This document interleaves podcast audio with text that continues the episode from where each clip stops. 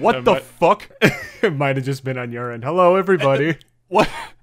it like skipped two and one for me too. What just happened? I'm so confused. Uh, it's been a couple. It's been a couple days since our last one. You know what I mean? It's been a couple days. Yeah, no, I suppose it's just I'm a little tilted because I like in my countdown. We have a countdown on the program we use for the podcast, and I, I, I don't- think I need to explain to all of you fine people listening how a countdown works. I'm sure most of you can do that at a third grade level. Read backwards from like 10 to fucking 1. Mine went from 6 to 7, and then it just skipped 2 and 1. I'm kind of tilted right now. Oh, David, Not- I think it's we have to drop Riverside. I think we have to find another platform. It's just like you it's this shut the this fuck fucking up the thing. is money just I not- spent on this this thing fucking just shit. isn't work. It isn't working out, man. It's just not working out. Like Shut no up. platform should have a countdown that counts up. That's fucking simple math. Chris, our guest today, don't you agree? Yeah, I got no answers though. I'm sorry. Swear to God. David, it's two against one. Oh, The people, well, well, the people have spoken. all right. I, I, I can't. This is a people's republic of podcasts. well, that's another deposit that I'm not gonna get back. Oh, that's Oh, yeah. two now at this point. Pe- the people have spoken. David. I don't even want to look at my goddamn credit card bill. Dennis already started. Hello, everybody. Welcome to the Double D Experience. This time with a C.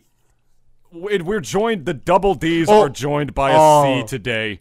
This time, what, what, what, what, what do you, what do you, what do you have to say? You have a problem with that too? No, no, no. My autistic brain thought like, "Oh my God, we're the CDC," but I'm, I forgot we're two D's instead of C's. I was telling Chris the other the other night, and you remember like PEMDAS? Please excuse my dear Aunt Sally. Like when you learned like the proper Yeah, yeah. notations or order. Well, I came up with a new one. It's called PEM. Uh, it's called PEM. Uh, what what what did I call it again? Uh, PEM. Uh, PEM Ross. Chris, do you remember what I called it? I think you, I, you got to refresh my memory. Please excuse my retarded ass son. Oh man, it's all, it's all coming back to me. Yeah. well, tonight, ladies and gentlemen, uh, thank you for joining us as always to the Double D Experience. We actually, Dennis, I'm impressed with us. How how long have we been? We did the intro like in the first two minutes. We never do that. David, I'm not easily impressed. Uh, the day that we can get that shit to 30 seconds, I'll be actually impressed. It's typical Chris and typical Double D fashion. We, me and Dennis usually. I don't know, it's about like dicks or farts or whatever it is that we just have on the brain as soon as we come in. We usually don't do the intro until legit like eight minutes into the podcast, but I guess traditions are made to be broken and repaired again, and then broken again, and then crazy glued and also duct taped at the same time until like grandma's ashes are just leaking out of the fucking vase. You, you don't want to be, you don't want to get it to that point, but I have a have- question. what's your question, Dennis? I'm gonna put like a little break to your train right now, David. I have a question for our guest, Chris.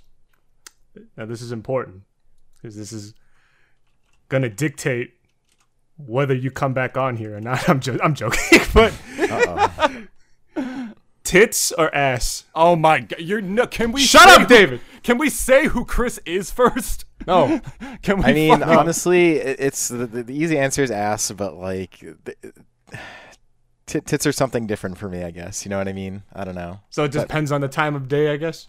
Uh, not the Like time of day. like sometimes you're thinking tits, sometimes It's just sometimes ass. when you think tits, you're just like, okay, yeah, I just want like, you know, big fat tits. But like, it, it's not like that in my case. It's, you know, Mm. I, I, I, yeah, I don't know. I, I appreciate a nice pair of tits regardless of size, and I feel like a lot of times that question just assumes would you rather have big tits or big ass? Which is, I think, definitely a, uh, a misnomer to that question because everyone just thinks like, you know, with whichever one you prefer, it's kind of like, oh, I just want them like big. It's like no, like to all you, to all you ladies out there, no, that's not what that means. Sometimes we just have a preference as to which direction your body is facing. Jeez. No, Whatever your body hot girls only. Only uh, hot girls need to have huge goddamn titties. If they are smaller than like an E, well, I'm sorry, you're ugly. Just accept that. It's just the way. It's just the way it is. But all right? sometimes then like the other part of them does like kind of balance it out, you know? Because like you know sometimes a girl may have like legit no titties and her ass might be huge, so Yeah. there's always that too. it fucking although- varies. Although I gotta say though, in terms of that whole let's say two variations, like either or, like I think it really does it's a lot more disappointing when a girl has, let's say, big tits, right? Sure. But then as soon as she turns around and her ass is like a washboard, like something just dies in me a little bit, you know? Like I think that would kind of go with anybody. It's like it's like, "Oh, okay, yeah." And then as soon as you turn around, you just like and she can't even see like the disappointment in your face where you're like Yeah, I think we should see other people. I'm gonna be real with you. I find it medically fascinating when anyone's ass is that small. Personally. Medically fascinating. Yeah, seriously. Like, not even just like in a sexual thing. Because, like, I. Uh, people. Uh, uh, humans' asses are bigger than most creatures' asses. And I think there's some sort of cushiony sex thing to that. I'm pretty sure they're designed that way by whatever fucking evolutionary higher power you believe in. So, to, you know, wash your way off the backboard when you're doing the dirty Dublin doodler with a lady on both ends. So. I, I I think they're designed that way for a reason. So when anybody like has an ass that tiny, it just makes pretty much no sense to me. Like if my ass is bigger than a girl's, and I'm kind of cheeked up, I'm not gonna lie. it's i- you- it's not gonna make any sense. Maybe it's an ego thing. I at the hate end. you. I hate you ego so thing at the end of the day as well. I mean, I measured Oh my, my I measured my dick last night, right? For no reason at all besides the fact I'm just like, huh, I'm really fucking hard right now. If there was ever a time to get like an accurate assessment, let's go ahead and do this. And I'm disappointed to say, I think I was like half an inch smaller than what I originally thought I was, and I don't know if it's just, I don't know if there's some sort of medical thing in going like a year in quarantine, be like, wow, oh, dude, did your dick get smaller? David, David, Might you have. want, you want to know something? What's up? We all think we're bigger than we actually are. No, just- see, I- no, no, that's a guy's plight. It's true though. Every every one of us thinks we're bigger than we actually are until we get that fucking ruler and we have to force ourselves not to get it on the I base the of the thing. measure. Everyone thinks they're bigger than they actually are. It's I a used fucking a fact. tape measure actually. Of course you did. just in case. Yeah, no, but did you like? I actually all the way to literally the don't base? own. I, I I actually didn't. I don't own a ruler. I'm not a fucking nerd. I don't do math. What does, Okay. what does having a ruler? Ha- what? I'm not a very hands-on guy. I don't know. Listen. I think you're pretty hands on yourself. You know what I mean? Uh, all right, all right. Eight minutes in. I guess we did the intro early on, but we've left our guest in the dark for enough time at this point. I think it's time to say that Chris has been silent for a solid six minutes now. He's probably he's he's I home. was- I was taking I, I feel in, like he wants to go home. I feel like this is the kind of silent where it's just like I want my mom to come pick me up. Like Chris I want to go home, and he is home right now, and I don't want this man to feel uncomfortable his own, in his own space. So, t- to introduce Chriselodeon that we have here on the show. He is the owner, operator, founder, producer, and janitor of Master Hand Gaming LLC, which is the greatest of all fucking Smash esports production things that has ever produced anything in its life, and I think Chris can attest to that. Uh, I don't know. It's hard to tell when you're being overhyped, right? Um, I would like, never fucking overhype you. You're a legend. Shut the fuck up, David. Yes, you are. you, you would you definitely gas me up past. But the, but the thing is, is like I'd rather I'd rather gas up than gas light. true. Yeah, facts. Okay. I get it. So, yeah, I mean, I don't know, man. I, I have, uh, at this point, a pretty good uh, wealth of experience, hands on events. Um, Mhm. Essentially, kind of taught myself how to do it. I, I, I had more formal jobs right out of school, Mhm. uh, and essentially, like, rage quit my first one and then got another one. Do you have a story to that rage quit? Oh, my God. Yeah. Okay, Uh, you could save that. Keep going. Keep going. I want to hear this, but keep well, going. the thing is, is uh, so you know, I right. So you graduate school. I- Mm-hmm. I don't want to get into the story, but the bottom line is, you graduate school. You think getting a traditional job is the way to go. Mm-hmm. Um, I ended up working for a small family business uh, that basically tried to operate like a big corporation, but it was a Oh. small family business. So it's like you have like you know, I worked for a dude who had a mother-in-law and father-in-law who owned the original business, and essentially would just Mm-hmm. take some money. They travel the world. The, the, it's like your classic scenario, like the, so embezzlement. father- sort of. So the father-in-law. Ah, that sounds like embezzlement. I don't. I don't know the technical term of embezzlement, so I- so I can't fully agree. Yet. Okay, okay, all right. all right. But um, yeah, so like he would, you know, he would just take the money, go golfing in like Ireland or something, and meanwhile, I'm sitting here like at the, at the time it was a good opportunity because I'm just like a young kid out of school, Mhm. as it were. Um, and they're like, "Hey, how'd you like to, you know, you work here, you learn some stuff, and then I learned quickly, so that stuff turned into like, hey, manage this product Mm-hmm. that our main, uh, mostly sole customer buys." Um, Mm-hmm. and, and is international. So it's like I started doing that, got good experience, worked with them for a few years. Mm-hmm. And I distinctly remember earlier on when the guy's like, well, you know what? Like, you have to work hard enough to where, like, we have, like, you know, you force us to pay you. And I, and I always took that, like, serious. I was like, you know, yeah, like, I'm just going to work real hard, just going to do my best. So the day came five years later where, you know, at this point, you know, I'd been with my girlfriend for a few years. I'm, I'm like 25, and I'm like, all right, like, seems like a pretty good pretty good time to like ask for some more money because I had been doing all this for like a measly twenty four thousand dollars a year. I'd literally, dude, not much, but like it was a good opportunity, and I was living home. So with that money, I'm so More I make savvy with it. Uh, I I had a few, I had a couple other jobs on the side, um, and I ended up paying off all my student debt. So as That's soon good, as I that's did good. that, th- thank thank you. Yeah, that's yeah, that, dude, that's, 10, that's 10 like year a debt, fucking poetry slam. I'm snapping for that one, dude. Ten year debt paid off in like five years. No sweat. Congrats, congrats on that. Thank Fuck, you. dude. Yeah. So in any Biden case, wishes the vaccine rate was that good.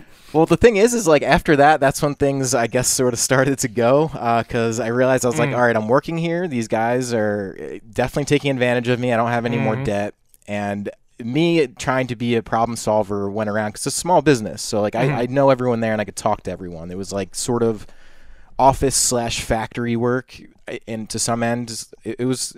Was like it in a, a- warehouse? You know, working hard, uh, hardly working. kind of. There was like a little warehouse part to it with a little front office. They used to manufacture like uh, like thermal grease for electronics and other stuff. Okay. So- all right. In any case, uh, you know, I, I went around, kind of got the piece from everybody, got what everyone felt, whatever, confronted my boss, and then, Mm-hmm.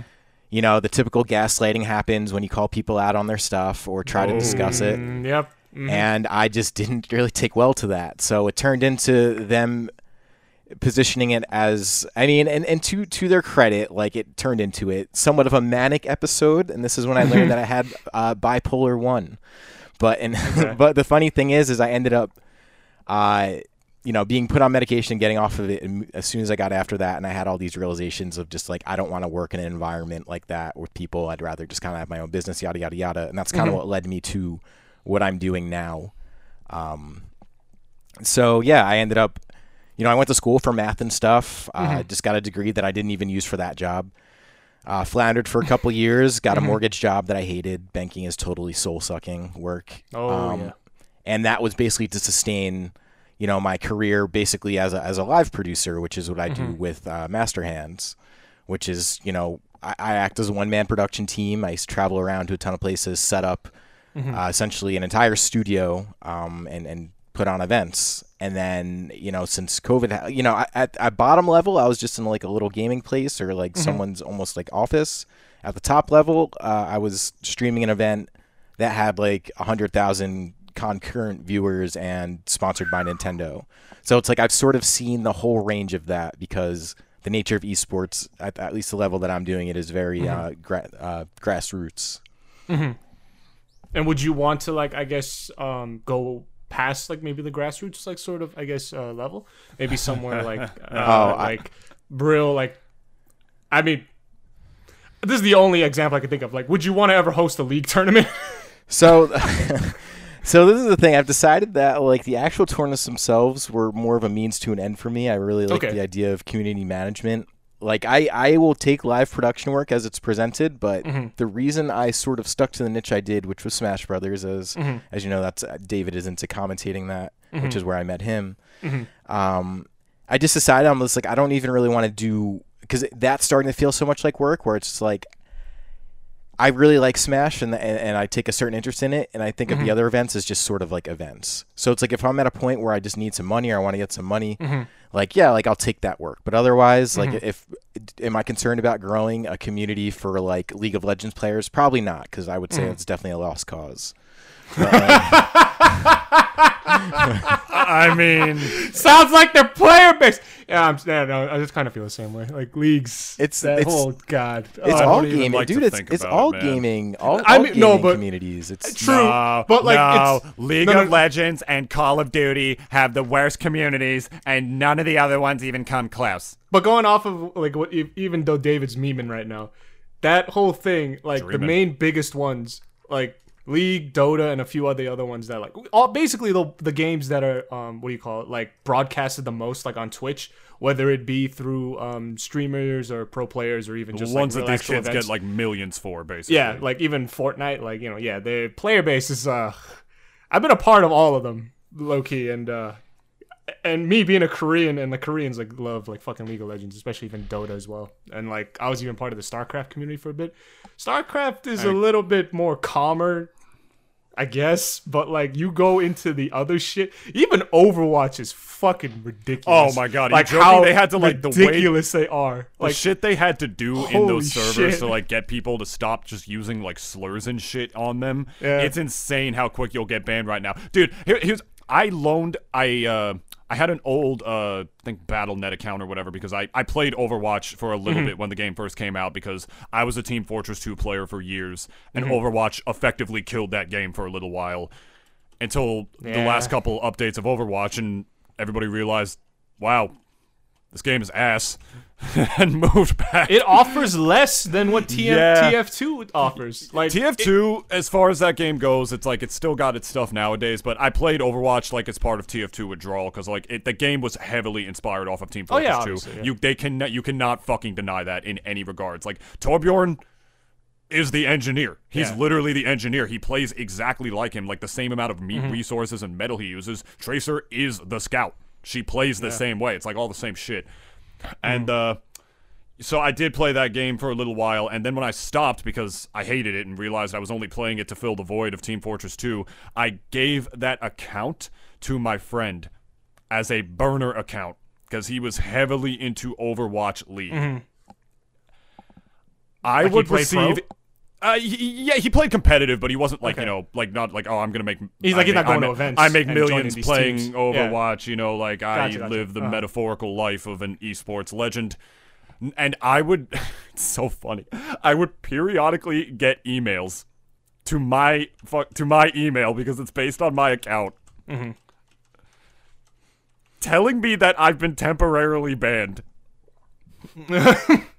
for like certain words said or And then like- behavior. and then you like message your friend like, okay, what did you say this time? Straight up, I am like, dude, no, it's not me. I'm not dropping these slurs.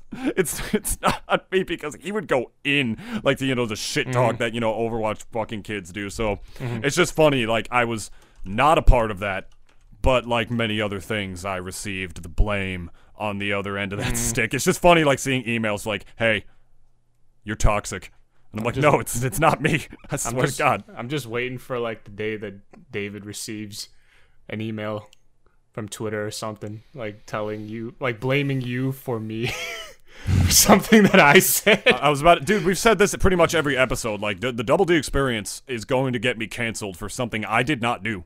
Mm. Eventually, it's gonna happen. It's just, it's just gonna happen by sheer association of my long-legged, pissed-off Korea man. And I will die on that hill with Dennis. Okay. well, I, I don't mean, fucking- you'd be. I mean, we'd be. We'd, both be on that hill, but you'd be dead first. I mean, I'm taller. I'm I'm, I'm a bigger target. yeah, like wh- like whatever meta- metaphorical arrow like comes towards us is probably gonna hit you first. just more area. No. yeah, it's just like a bigger surface area. For Well- you all know I made this podcast because I'm an esports commentator as I work Mm-hmm. with Chris on the regular. He's Mm. easily the greatest producer that I work with out of the many. I've worked with many uh, producers. I've worked with MetaView. I've worked with a lot of the top TOs for the online events nowadays. I've worked with, you know, Collision Series and whatnot. And Mm-hmm. Chris is not only one of the most consistent, he's one of the most down to earth people that I've ever Mm-hmm. had the pleasure to pleasure to work with. It's funny. We used to do a thing called the Glintendo Circuit at the beginning of the pandemic, whereas uh Glintendo, the guy who made our Twitter art and whatnot, and the host of the Glintendo podcast and uh, resident shit boy, he uh, he- he um he ran a Mario Kart tournament for a while, and Chris would stream it based on the streamers that uh, uh, because the game has no spectator mode, based on how many mm-hmm. people in the tournament were streaming it, I would st- I, I stopped entering those tournaments to commentate it because I thought I would better serve those events in terms of uh, in terms of that way because like the mm-hmm. Nintendo circuit took me out of a very dark place you know like I I had just gotten dumped the pandemic happened lost my job this and that. It was literally the mm, only thing mm-hmm. I had to look forward to every week for a while. And we used to do that for a long while. And as a result of that I got to know Chris a lot better and I feel like I've learned and bonded with him more than anybody else throughout the course of the quarantine and the pandemic, which is funny because I'm seeing this guy less than I ever had when I used to work with him in real life, like every week.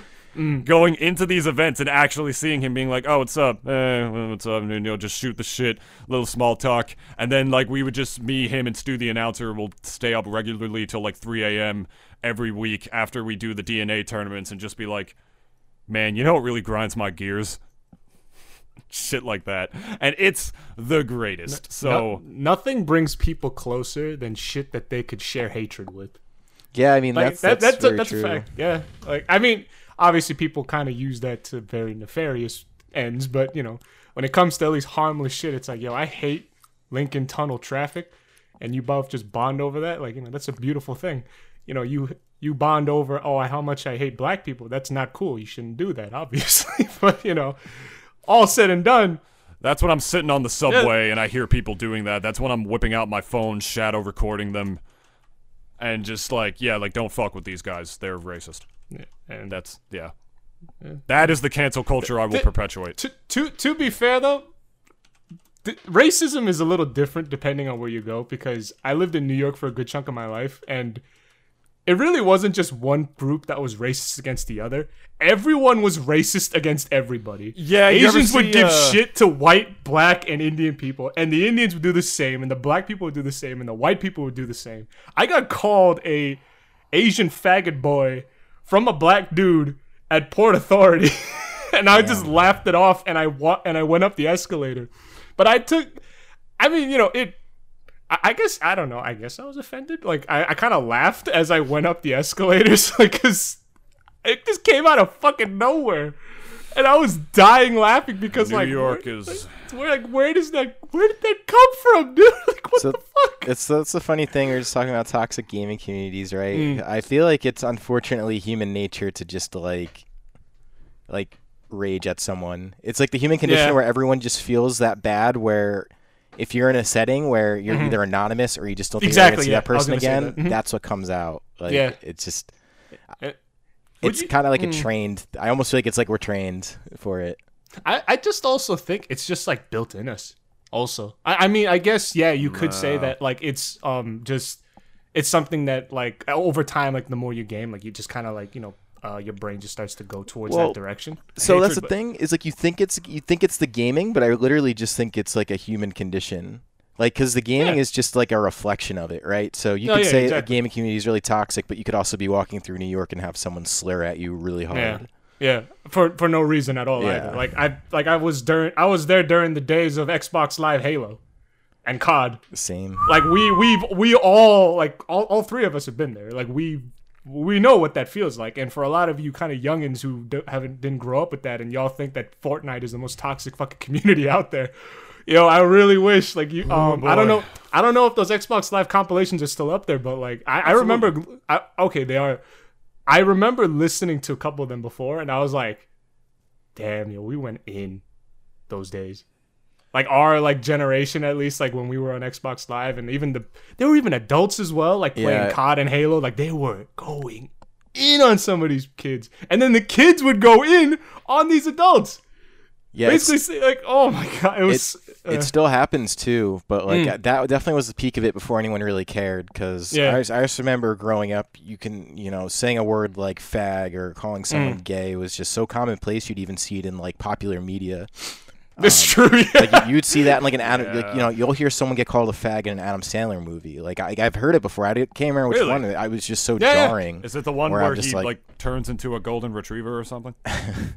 I think the one where he's a coconut and falls in love with a dog, or oh, is this where he turns into a dildo? And uh, you know, like it's may have been that one. Yeah. Adam Sandler is. It's like Adam Sandler. It's just like the dildo with Adam Sandler's he- like he- like face on it. It's like, and the guy just picks it up and all he says is "fag." He has, a, he has like a Chris, can, super. Chris, continue. I just think he has a super interesting career to me. Uh, I, I was gonna digress. on Oh that. yeah, I I actually, I kind of don't want you to because I kind of do agree, because he is one of those few actors that just makes nothing but shit, but he gets paid handsomely for it. The He's funny- gone on record saying that he knows that his all all of his recent movies are trash, but he doesn't care because they make him money. Who can He's blame him? literally said that. Yeah, I think I remember even um, who was it? Michael Caine. He was in uh, Jaws four or some shit, and like they asked him like, so why'd you go into that movie? Because like it was obviously shit. You know, all the other Jaws after Jaws one like was garbage. But like they asked him like, oh, why, why'd you go into that movie? Like, what what made you even want to? He's like, "It's paid for my house. Yep. like, like, what other reason? Like people think like actors when they're at least starting. I don't know if Michael Caine at least. I guess maybe he was going through a bit of a rough patch when it came to money, but like. He, like people seem to forget at least when it comes to a lot of at least just because actors are artists like you know in the sense that like you know acting is an art. And people seem to forget that like yeah okay like I, i'm gonna have some integrity into this but i'm also like i have to pay for my bills. I have to pay for food. I have to pay for like my utility bills. Like when it comes to a lot of gigs that I've heard people take, it's like I don't give them shit for it at all. And I don't even give shit to people who even sell out in a way because it's like look, like it pays the bills. I'll Like be in honest. The, in the day in this day and age, like, you know, I I don't I can't really fault anyone for kind of doing stuff like that because, you know, like I got to live. Well, we got the rules to survival, and the rules say that Adam Sandler content is of value enough to push to the masses where they get paid that kind of money. So as long as we're living in that world, like you can't blame anyone. You know, I'll be It's- Yeah, exactly. I, as Michael Caine, I, I need a certain shipment of Viagra to match the amount of hookers that I that that train Isn't on, one that train enough? on my ass on the regular. I mean, haven't you ever wanted to eat the ass of Michael Of the Caine? of the queen. Of, my, of Michael Caine. I, I, hey, dude, dude, the queen. Don't she's, you want- She's fucking sing- She's single now, bro. Like I will be that fucking like I will be that gold digger, little sugar daddy David, for her. David, I already know you like older women, but I didn't think you would like that kind of older woman. you I don't. I mean? don't. But I don't. But I like money. I'll. I'll. I'll She's not gonna pay you. Well, why not? Why would she? She's the queen. Because I'm not gonna do it unless I'm not gonna fucking Unless I'm it. paid. Yes. I'm not gonna do it unless I'm paid. Are you fucking joking? Why else would I want to like stuff my ass into like a 95 year old's keister, dude? Like I better be making like fucking stacks on stacks on stacks for that shit. I'm also make this into a lesson to all you people out there. Never do something that you're good at for free. That, Oh, let let, let that, oh, trust me. Let that sink in. Let me say and, something and live by those words. Let me say something here because trust me, from where me and Chris come from, in terms of in terms of how we work together, it's more of like a unique kind of base than a lot of other Smash tournaments that I work at. Because if there's something I could at least say here, and me and Chris have talked about this quite a lot extensively on a lot of uh, a lot of our DNA after darks, as we like to call them a lot of the times like and I even I've had people talk to me about this as well. I've had like co- other like aspiring commentators like reach mm-hmm. out to me and whatnot, ask me like how to get set up and smash and whatnot. Mm-hmm. I will never tell anybody anything but the truth, mm. really, in that the Smash Brothers community, especially as far as esports go, or like being like a professional in esports, it is sort of a glorified internship is what it is. Because you, I'm, I'm gonna be real with you like 90% of the time doing stuff like smash brothers commentary at least before the pandemic and how i'm sure it's going to be again after the pandemic mm-hmm. you do not get paid. You don't. It's mm-hmm. like you get paid it's literally like you get paid in the fact that you get to be on a stream this big or the clout or the exposure or whatever it's like in a Or for your resume. it, for your resume, mm-hmm. really, it's no different than being an artist. And yeah, don't get me wrong. There's a certain hierarchy to stuff like Smash commentary. You do got to work your way up, you know, prove your worth, like pretty much anything else. You mm-hmm. gotta like, you gotta grind to make your way up in that industry. But at a certain point, if somebody's asking you like to cast like an entire tournament and you're doing something like five hours of work, you're five hours of commentary. That takes a strain on the voice, takes a lot of mental energy to be doing that. And if you want to look legitimate, it's a risk because if you do a bad job, then you know people might not want to hire you again. Or if you hmm. say something foolish, of course, then that's that's different. There's more risk to you in that department. If you're doing something like that for five hours without getting paid, you're being exploited. Yeah. I'm not gonna lie, you're being exploited, and I did that for so so long on my come up. Like 2019 was my ex girlfriend and grinding commentary. That was the whole year for me, and it was pretty much mm-hmm. among the happiest I'd ever been. Nowadays, it's like I'm 24. Hmm. I'm at the point where like I I can't be dedicating my time to you know doing this shit for people for free. I mean, people will free, say yeah. it's like a community based thing or whatever. It's like at a certain point, it's like you know you being on the stream helping somebody for free. It's like you're sort of just helping them grow their brand at that point by offering you their services. And so I'm not saying like never ever don't work for free or anything like that because I'm gonna be real with you. If you're an aspiring Smash commentator, Yeah, exactly. If you you're just to- starting out, like you you're have shit to out of luck.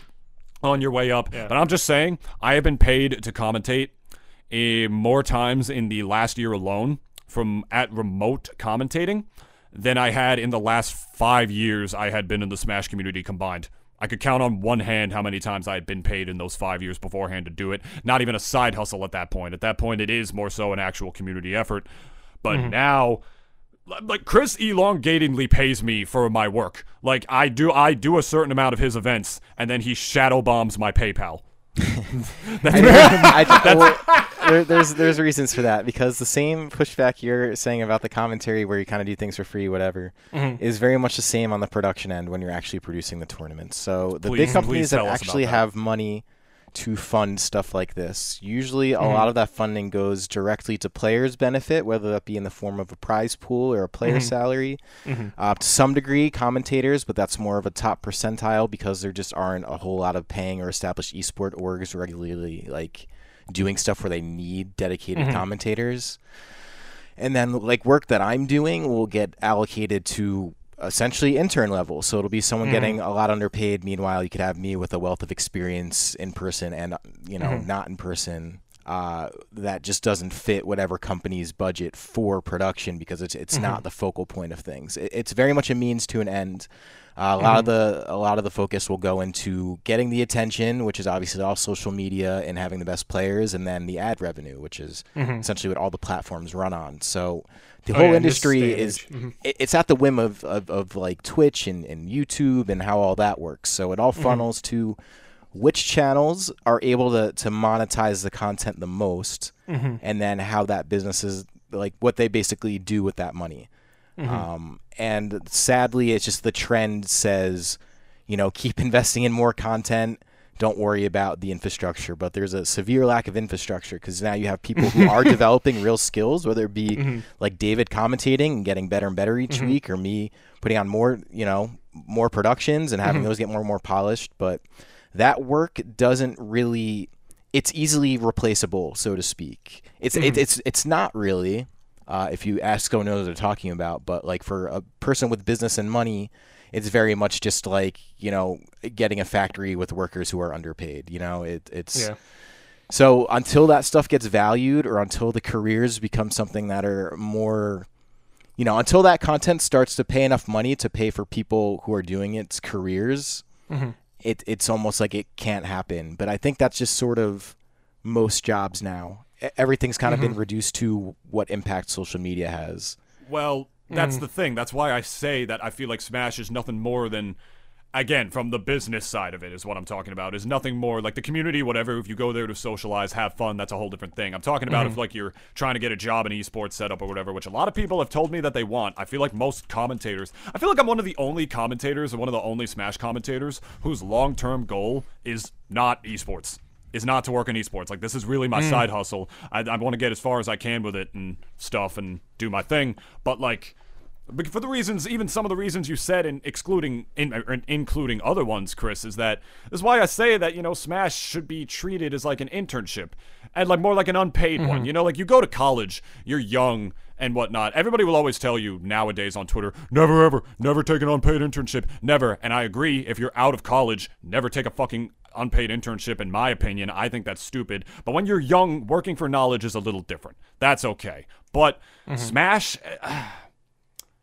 Well, It's like Chris, you remember that fucking tweet that that guy made, whoever it was that everybody clowned on. The guy said like, "Oh, like you need to learn how to balance, you know, Smash and like your real life and stuff. If like you're entering these tournaments every week, but you don't care to improve, blah blah blah. It's like you're sort of just wasting your time and your money at that point." And everybody clowned on him because they took it as like him shitting on their hobby. yeah, yeah, I, I Yeah, you remember that. Yep. I saw that and I was like, he's fucking right. If I do nothing but enter Smash tournaments every week for a game that I don't care to improve at, and, you know, socialization is not always the main factor, it's like, what am I doing? I'm spending my hard earned money doing something that I'm not even having fun doing anymore. It's not for me. That's the kind of. He was talking to people like me. That's who he was referring to in that tweet. Because if I spend all my free time doing that, I'm 24, dude. I need to be spending a lot of my time, you know, like owning my skills and actually getting to the place where I want to be. Otherwise, I'm going to be like fucking 30 plus years old and I'll still be working, you know, like the job, like whatever odd jobs or whatever, just so I can enter Smash tournaments. It's like that is a waste of time at that point. So, the Smash community, as far as like the business side goes, not just for the reasons that Chris said, but for others, like the fact that Red Bull and Ninja and all these other mm. different types of organizations have tried to put on pro circuits for Smash, and Nintendo subtly shut them down every single time. The fact that Nintendo genuinely does not like the competitive Smash community, and that they know that they'll make money off their game regardless because it's catered to casuals who are the majority of people who purchase the game, it's mm. different. Whether it's like a, it's not a rational belief, in my opinion, that Nintendo thinks they'll lose sales the more competitive Smash becomes. That's absolutely ridiculous. But point is, all that stuff combined you literally can't make a living doing any semblance of esports work for Smash. I don't care who you are. I don't care what your numbers are because numbers on social media and shit matters a lot for stuff like esports work. I'm sorry, but it does I feel like it mm-hmm. matters low key more in a community like Smash where the money is not really existent because it's a grassroots scene, as they say. But mm-hmm. It literally this is what I mean when I say it should be treated like an internship for aspiring Smash employees. If you come to me and you tell me like, "Oh, Nintoonist, I I, I want to be a Smash commentator. This this is my dream in life." I'm like, "It's not happening. You can do it. It's never ever ever ever ever ever ever ever ever ever fucking ever going to be your career or anybody else's. You should use it as a stepping stone to try to get into a game that mm-hmm. has legitimate company backing behind it, like most other esports do. L- Look at all the top players. I've even said this before. Like all the top players and whatnot, like they all stream. They all make content. That's And how they make what? their money, too. That's exactly. Well, yeah, guess what? That's where most of their fucking money comes from. You think they all want to stream? So No. They're Being not a all pro- built for that. being a pro player and commentator, the idea is the exposure allows you to then use that for something else. It's really not too dissimilar of being on a TV show when you're a celebrity and then deciding Mm-hmm. you're going to buy like a liquor company one day. or You know have what I mean? OnlyFans. yeah, or or have that. Like it's literally just a platform for you to mm-hmm. like kind of get you out there. I think a lot of people miss that. It's just like, oh, well, yeah, I could do this professionally, and then it's mm-hmm. my career, and I'm good. Yeah. But I just think the world is too dynamic now, and I think just the way people get things done, mm-hmm. it's it's just what it is. And the fact that there are so many people that want to do this and streaming on Twitch or putting these things together is so accessible for everyone. Yeah. You know, you could get people, whether it be like me, who are crazy enough to front load a lot of this work in good faith that it turns into something one day, or you just have people who kind of come in, have enough money to sort of buy out some of what you know smaller companies have built up organically to then make it mm-hmm. into your own thing, which is kind of what happens with Smash. Like whoever has the gold makes the rules. So uh, you know, if you have something developing, all of that stuff suddenly becomes for sale, and people really change their tone with like a, a check waved in front of their face, and then it ends up just kind of dictating how everything flows.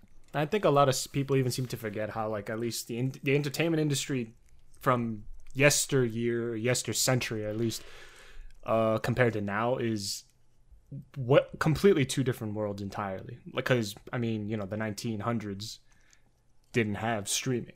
They didn't have all these other newer avenues that people as entertainers can go and basically get themselves out there for just even not only just more exposure, but also even just as a means of even income. Yeah, your Twitch streamers And- back then were on the fucking Radio. Oh yeah. Those were your Twitch Yeah. streamers back yeah. then. And, and that's why I'm also saying like uh, a lot of like um uh, I guess I I guess you could call them celebrities. A lot of comedians or even like uh, that I listen to and that I uh, watch. They not only just like people like even comedians are an example. They don't just like then come out during specials. Like that's the only that's not the only time you're gonna see them.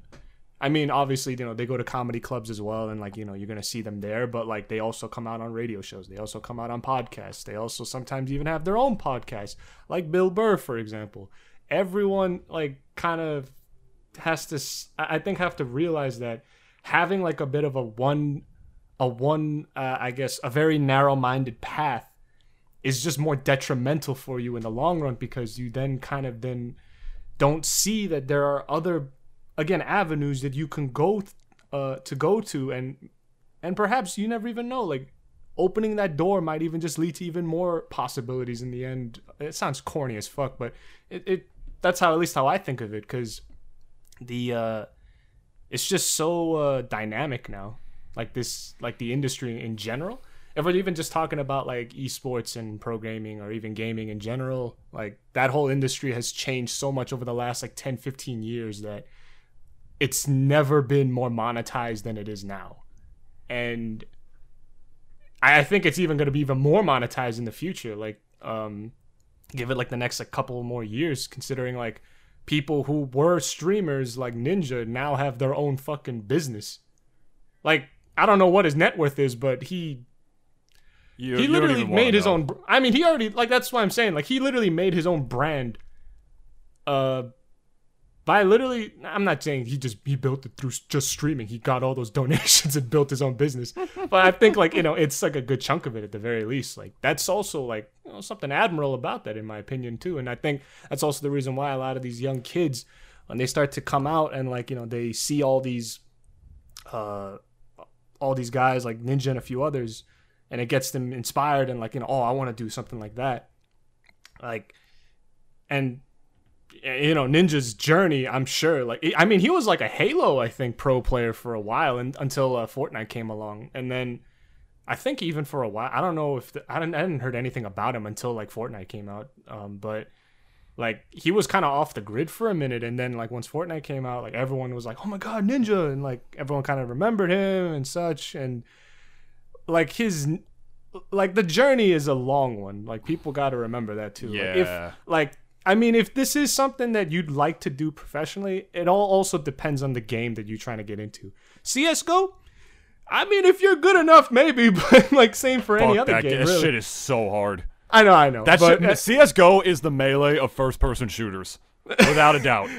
Everything in that game is just so fucking absurdly hard for no reason. But that's why you also kind of can't help but admire some of those players. Like I've seen some like I respect I, the fuck out of them, I but know, at the know, same yeah. time, it's like, fuck this. I know. I always like. I gotta uh, throw something to my sister really quick. Can we continue? Oh yeah, yeah, sure, sure. But um, yeah, I, I almost like I feel as if uh, Smash is definitely, from what I can tell, it's not one of those games that. I mean, as long as Nintendo's still gonna go the route that they are, I can't ever see Smash or any, let's say, other sort of casual, even slash competitive fighting game that Nintendo comes out with ever getting the, I guess, even monetary attention that uh that a lot of others would i guess maybe get like in the future.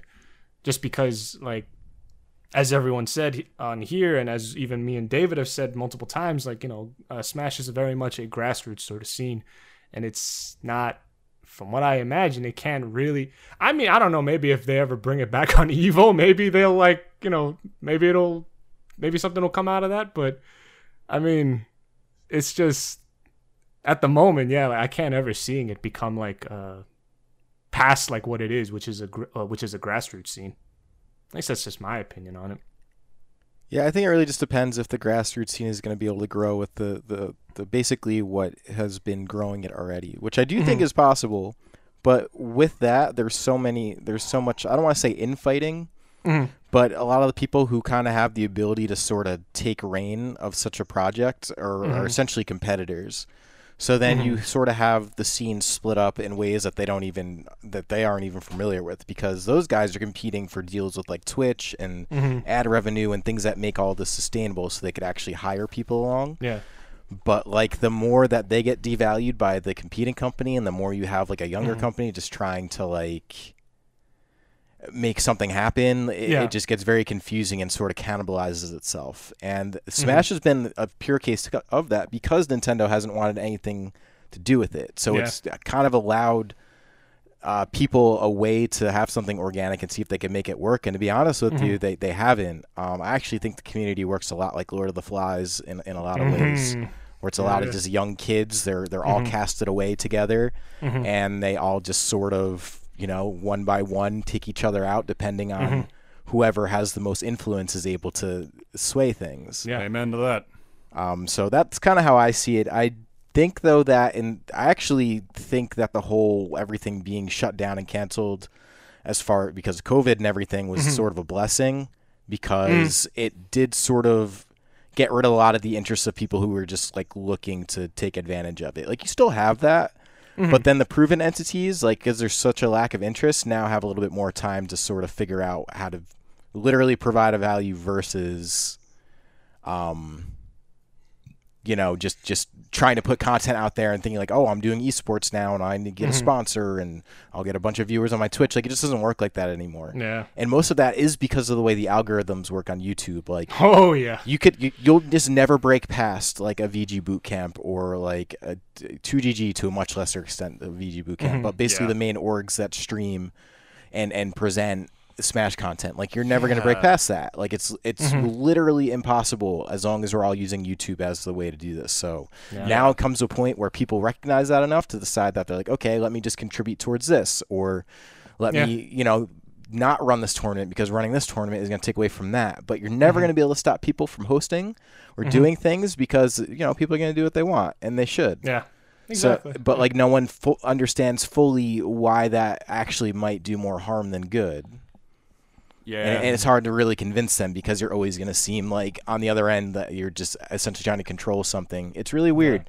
I don't like really. you're shitting on my dream, like that sort of like sentiment. Yeah, it, it's it's it's weird to actually encompass because there are a lot of different moving pieces, and it's just so different from everyone involved. So, like Mm-hmm. Yeah. like I said, I guess at the start of this, like you know, I've seen all facets from the little company trying to make things to now seeing like, okay, well, I Mm-hmm. just want a fair wage for a fair amount of work, and the way to do that would be having like a sole entity of this.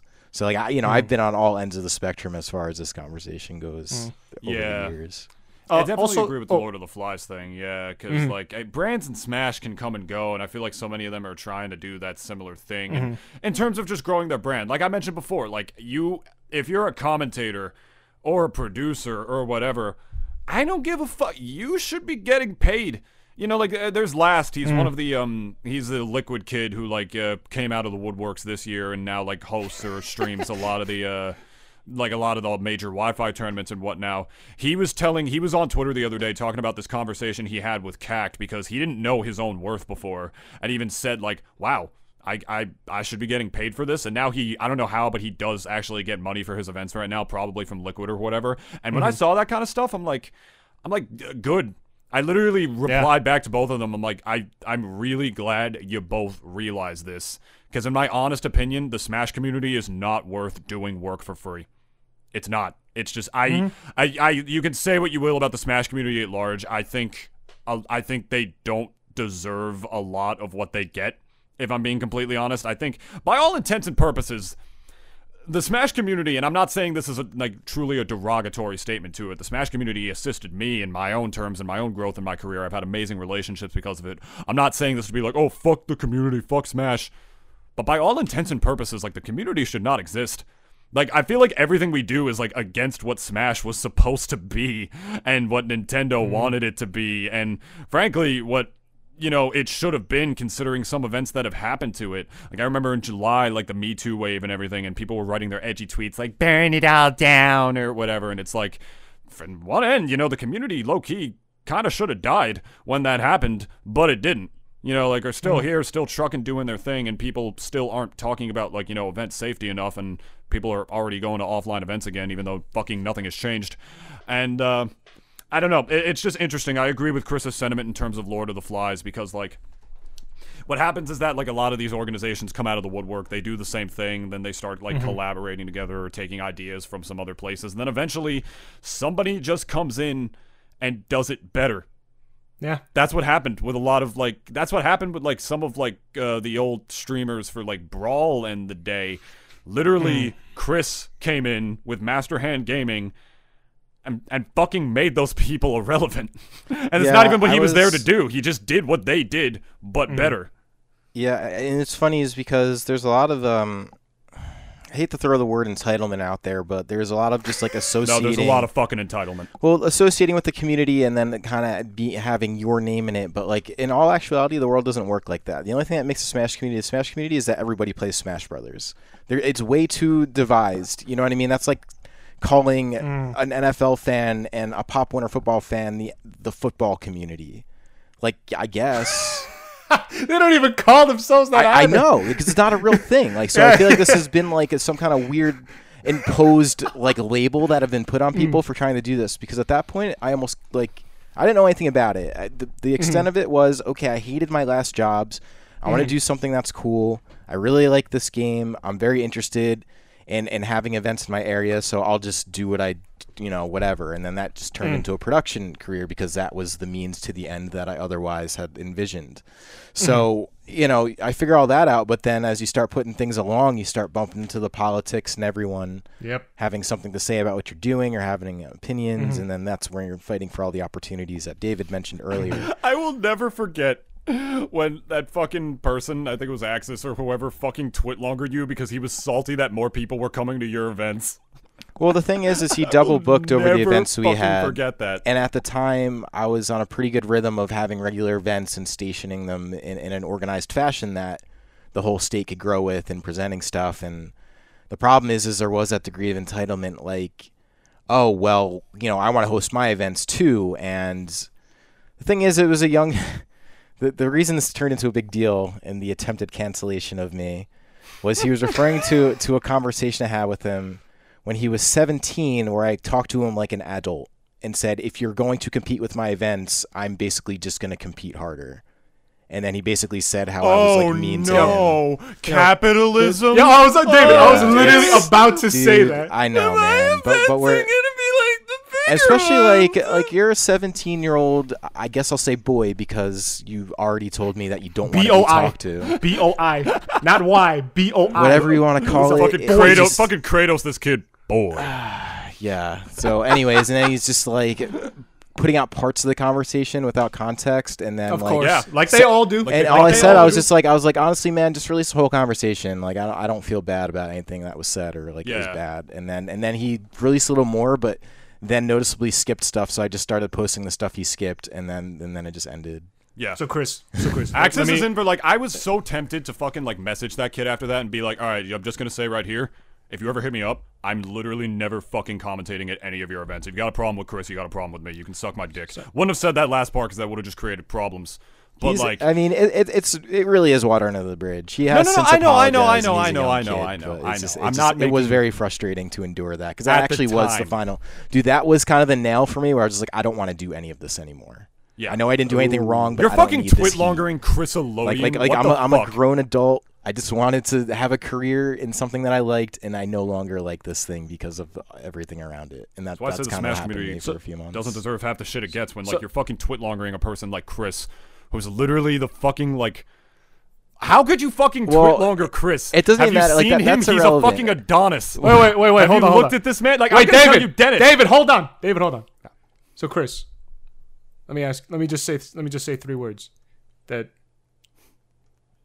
So you basically just did Three- it better, right? three too Like, many. you- I you, mean- you did it better, right? Like I, that- I'm gonna that- say yes, but honestly, Yes! it was it was literally Thank just because I gave a shit, man. I think a lot of it is Yeah. just was younger kids. They they had their position in it. You know, at this point, people Mm. just want to be known for something or recognized. Thank That's Thank the whole you. social Yeah, media. Thank you. Thank that's you. the whole thank social you. media it's all age. For fucking, Yeah. Ah, not, God. and not to mention like I was even gonna like mention like how in in that whole story because like I'm not part of you guys' community. Like I've mentioned this mul- multiple times. I've always just been like kind of an observer, and I always just raise my eyebrows a couple times because like it's like wow, like why would anyone want to be a part of this fucking community? But like I kind of say that for any community, really, because like every time I look into a lot of these other communities, like especially like gaming communities, depending on what game we're talking about, like you know, there's always, I always just see the worst part of it because that's what all the subreddits and social media love to fucking That's glamorize. a- always the mm-hmm. worst fucking part, like some guy either being really toxic or you know, whatever, something similar to that. That's sort of a media problem at large. But that's also, I mean, you know, as far as their business is concerned, that's also what drives like thing ad revenue. That's also what drives is. ticks. That's, That's, what also I'm what drives clicks. Like just I good know, I news know. doesn't sell. But I think it's also just been always ingrained because like every time we've seen the news, we've never seen good shit ever. I've never heard a dog being Unless like you're watching, rescued like, or some shit. News. The local news is the only fucking real shit there that'll tell you just like, oh, hey, look at all these fucking puppies. Puppies for sale or whatever, and there'll be good news like that. And you watch NBC News, it's like NBC, CNN, Fox it'll be, News, it'll be like, oh, oh, did, did Donald Trump give Joe Biden cancer? Like that, they'll, they'll say that. They'll, they'll something. Yeah, I- I know, I know, I know. You know what I mean? but that's that- why I know. As far as gaming goes, yeah. Yeah, but that's why I'm saying like people have always just kind of like used stuff that's already been established. And in terms of people who run their own brands or even I guess even communities, even on like subreddits, like the the stuff that always gets the most upvotes, from what at least I've seen, are always the worst shit possible. Or at the very least, like it's always like sometimes it's also like a really funny interaction between two players where one guy curses the other out and the other guy did nothing wrong in and he's just getting gaslit for no reason. But it's like, but you know, I'm a I'm gonna score internet points with this. I'm just gonna screen cap this and put it out up on the subreddit for everyone to see, just to see how much of a fucking idiot you are. And I'm gonna be internet famous for like two seconds in my in my life. And I think, uh, even for something like I guess um like the Smash community, it's like. And I'm again, I'm not saying this uh, as if I'm like an expert onto the community because like I I low key hate your community as like the years have gone by, but um I hate most of them anyways. But the um uh I I don't know it, it's just it's so odd and also not I guess considering like because everyone's always trying to build a brand in these communities. Like everyone's trying to be the next ninja, the next this or that, and I think a lot of people seem to kind of. I'm not. I'm not here to shit on your dreams. If like you know, some of you may make it, and if you do, like, congrats on you for that. But it's like, it. I don't know. I, I, I guess I don't really have anything to say. No, me, like- and, me and Chris talked about something very similar the Mm. other day in terms of like people say like Smash.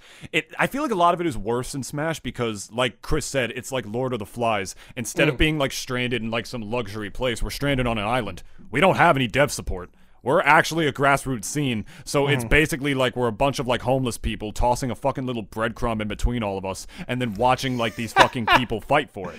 Like you, like you mentioned, they say it's grassroots, which it is, and some people will claim it's all about community building or whatnot, and because like it's a very community effort scene, which is why you know I've done the shit for like five years and rarely got paid for it. But like we mentioned before, like you actually you beat me to the punch, and I'm sure Chris is thinking something very similar. It is about brands. A lot of these people are like trying to throw like grow their brands and shit. Mm-hmm. That's what a lot of it is about. And then these brands will fucking come and go when these real life because uh, when these real life situations even come to them, like it's it's just so dumb. Like the excitement that comes from like Twitter regarding anything else. Because like I feel like so many people like to like guess or talk about like who's gonna get sponsored next, this and that. Like I did. it. I was like when I was younger, mm-hmm. and they don't know the first fucking thing about a sponsorship. They don't know that it's a deal. To them, it's just like fucking these little letters that make Yeah. somebody seem a little more legitimate on Twitter. Somebody will take a look at my sponsor, I guarantee it, and they will tell me. Oh, I've never heard of Rise Brewing. They they're so they're not legit. That's not like a video game thing. And I guarantee for commentators or most commentators at my level, I'm the only one who actually has a fucking legitimate one because they're an actual company. They're not like a bunch of like fucking like Photoshop edited stuff together claiming that they're the next big thing in esports when you're doing the same Oh, yeah. goddamn thing that all these other fucking organizers, quote unquote, are doing. Just because you haven't heard of it, that doesn't mean it's any less legit. Just because it doesn't have those followers or whatever that, you know, you got from whatever little bit of clout you have, that doesn't mean it's any less legit. You know, like I found a deal that works for me. These people give me free coffee. I promote them and shit. I get money off of like their uh the the the, the, uh, the discount code. Dennis, you know, we make money off of that. Yeah. I've, I've told you that a million times, and then that stuff goes to the podcast. It's like I feel like people see that and they will immediately see it as like less legit because it's not somebody big or it's not somebody they know or whatever. Or it's not a page that they've already seen before or whatever. so many of that stuff, so much of that stuff to me is just like pages. What are those? What are these people doing for you? I've I've been when I was younger and more naive. I was I was in picked up by quote unquote organizations that did dick for me dick. Like I was doing more for them at the end of the day by by them sponsoring me, quote unquote. And I left them eventually because I knew my fucking worth, and they treated me like dog shit. And I'm happy to see other commentators do the same as well. But it's just it's another thing that's I feel like is more amplified. It's it's in every fighting game community, but I feel like it's more amplified in Smash because everybody is looking so hard to try to be the legitimate person. I want to be the next big commentator. I want to be the next big producer or whatever. Meanwhile, we're all doing it for fucking nothing because it's Smash, it's grassroots, it's us an internship. This is all a step to us to get to the next level, and they're all just shoving each other on the staircase, waiting for one of them to fall down. Mm. It, I mean, it's also a do or die world, though. Like, Yeah. that's the whole like you know. It's I, I mean, I call it the rat race, but like that's basically the race. Yeah. nowadays, like things Exactly. for all, everyone. Like, and it's a lot of kind of young people who kind of are, are going into it, like you know, very impressionable teenagers and such. Like thing, and then like I know your guys' scene is like nothing. Has a lot, like a big uh, number of at least like y- really young players. Like I'm I'm talking like below 18 and stuff. And like they do pretty Yeah. well too as well. And but it's uh that's like it, it's what do you call it like it's become like basically a lot of other industries in the sense not even industry but like i guess a lot of um communities in the sense that like because it's kind of even a, a very human thing you know to make it big i guess to kind of like you know ach- essentially just achieving your dreams. And for a lot of people it's like becoming the best Smash player, Well- the best streamer, or the most like successful streamer. And then even outside of that, it's like, you know, you got other games where people also have like the same sort of aspirations where I want to be the next big insert X, Y, and Z of this game.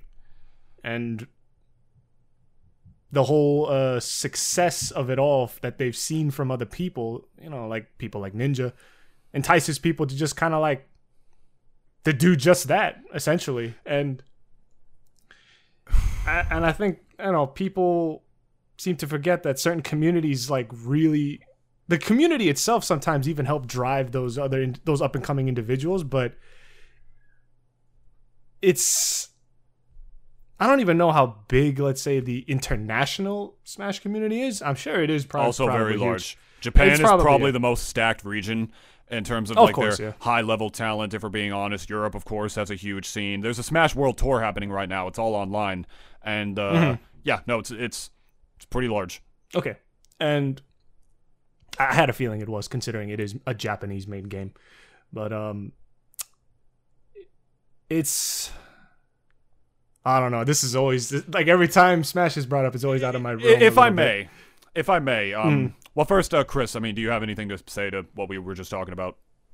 No, man, I just I do think that the world's a lot bigger than people think because I do think Mm-hmm. that the scene gets reduced down to the quote unquote Smash community, which is just uh, effectively Twitter saying that it exists, versus like the, versus like the actual people that are playing the game actively every day, which is Yeah. more than you could imagine. I mean, you're talking about Yeah. the Switch, which is record-selling sales, and then Smash Yeah, like- being like the most sold game, and we're sitting here arguing about like. One local competing with another, when in reality the fan base is there. A lot of Or people don't something like some playing kid online. said on Discord or whatever. Like a lot of those like top Smash Twitter personalities do not play the fucking game. They don't go to tournaments. So it's like, why are you here? Like, what Mm-hmm. what relevance do you have besides just being a face for people to like look to? Mm-hmm. To echo on to what Chris was really saying, I mean, like, it's it's. I think it's just more than high time for like Smash to join the real world in that sense because like. I said this in like the podcast we did a couple of months ago in terms of like the sexual assault allegations because if Smash just did some pretty basic things that the real world implements to prevent that kind of inappropriate intermingling from happening, a lot of its issues would be not completely solved but would be a lot better.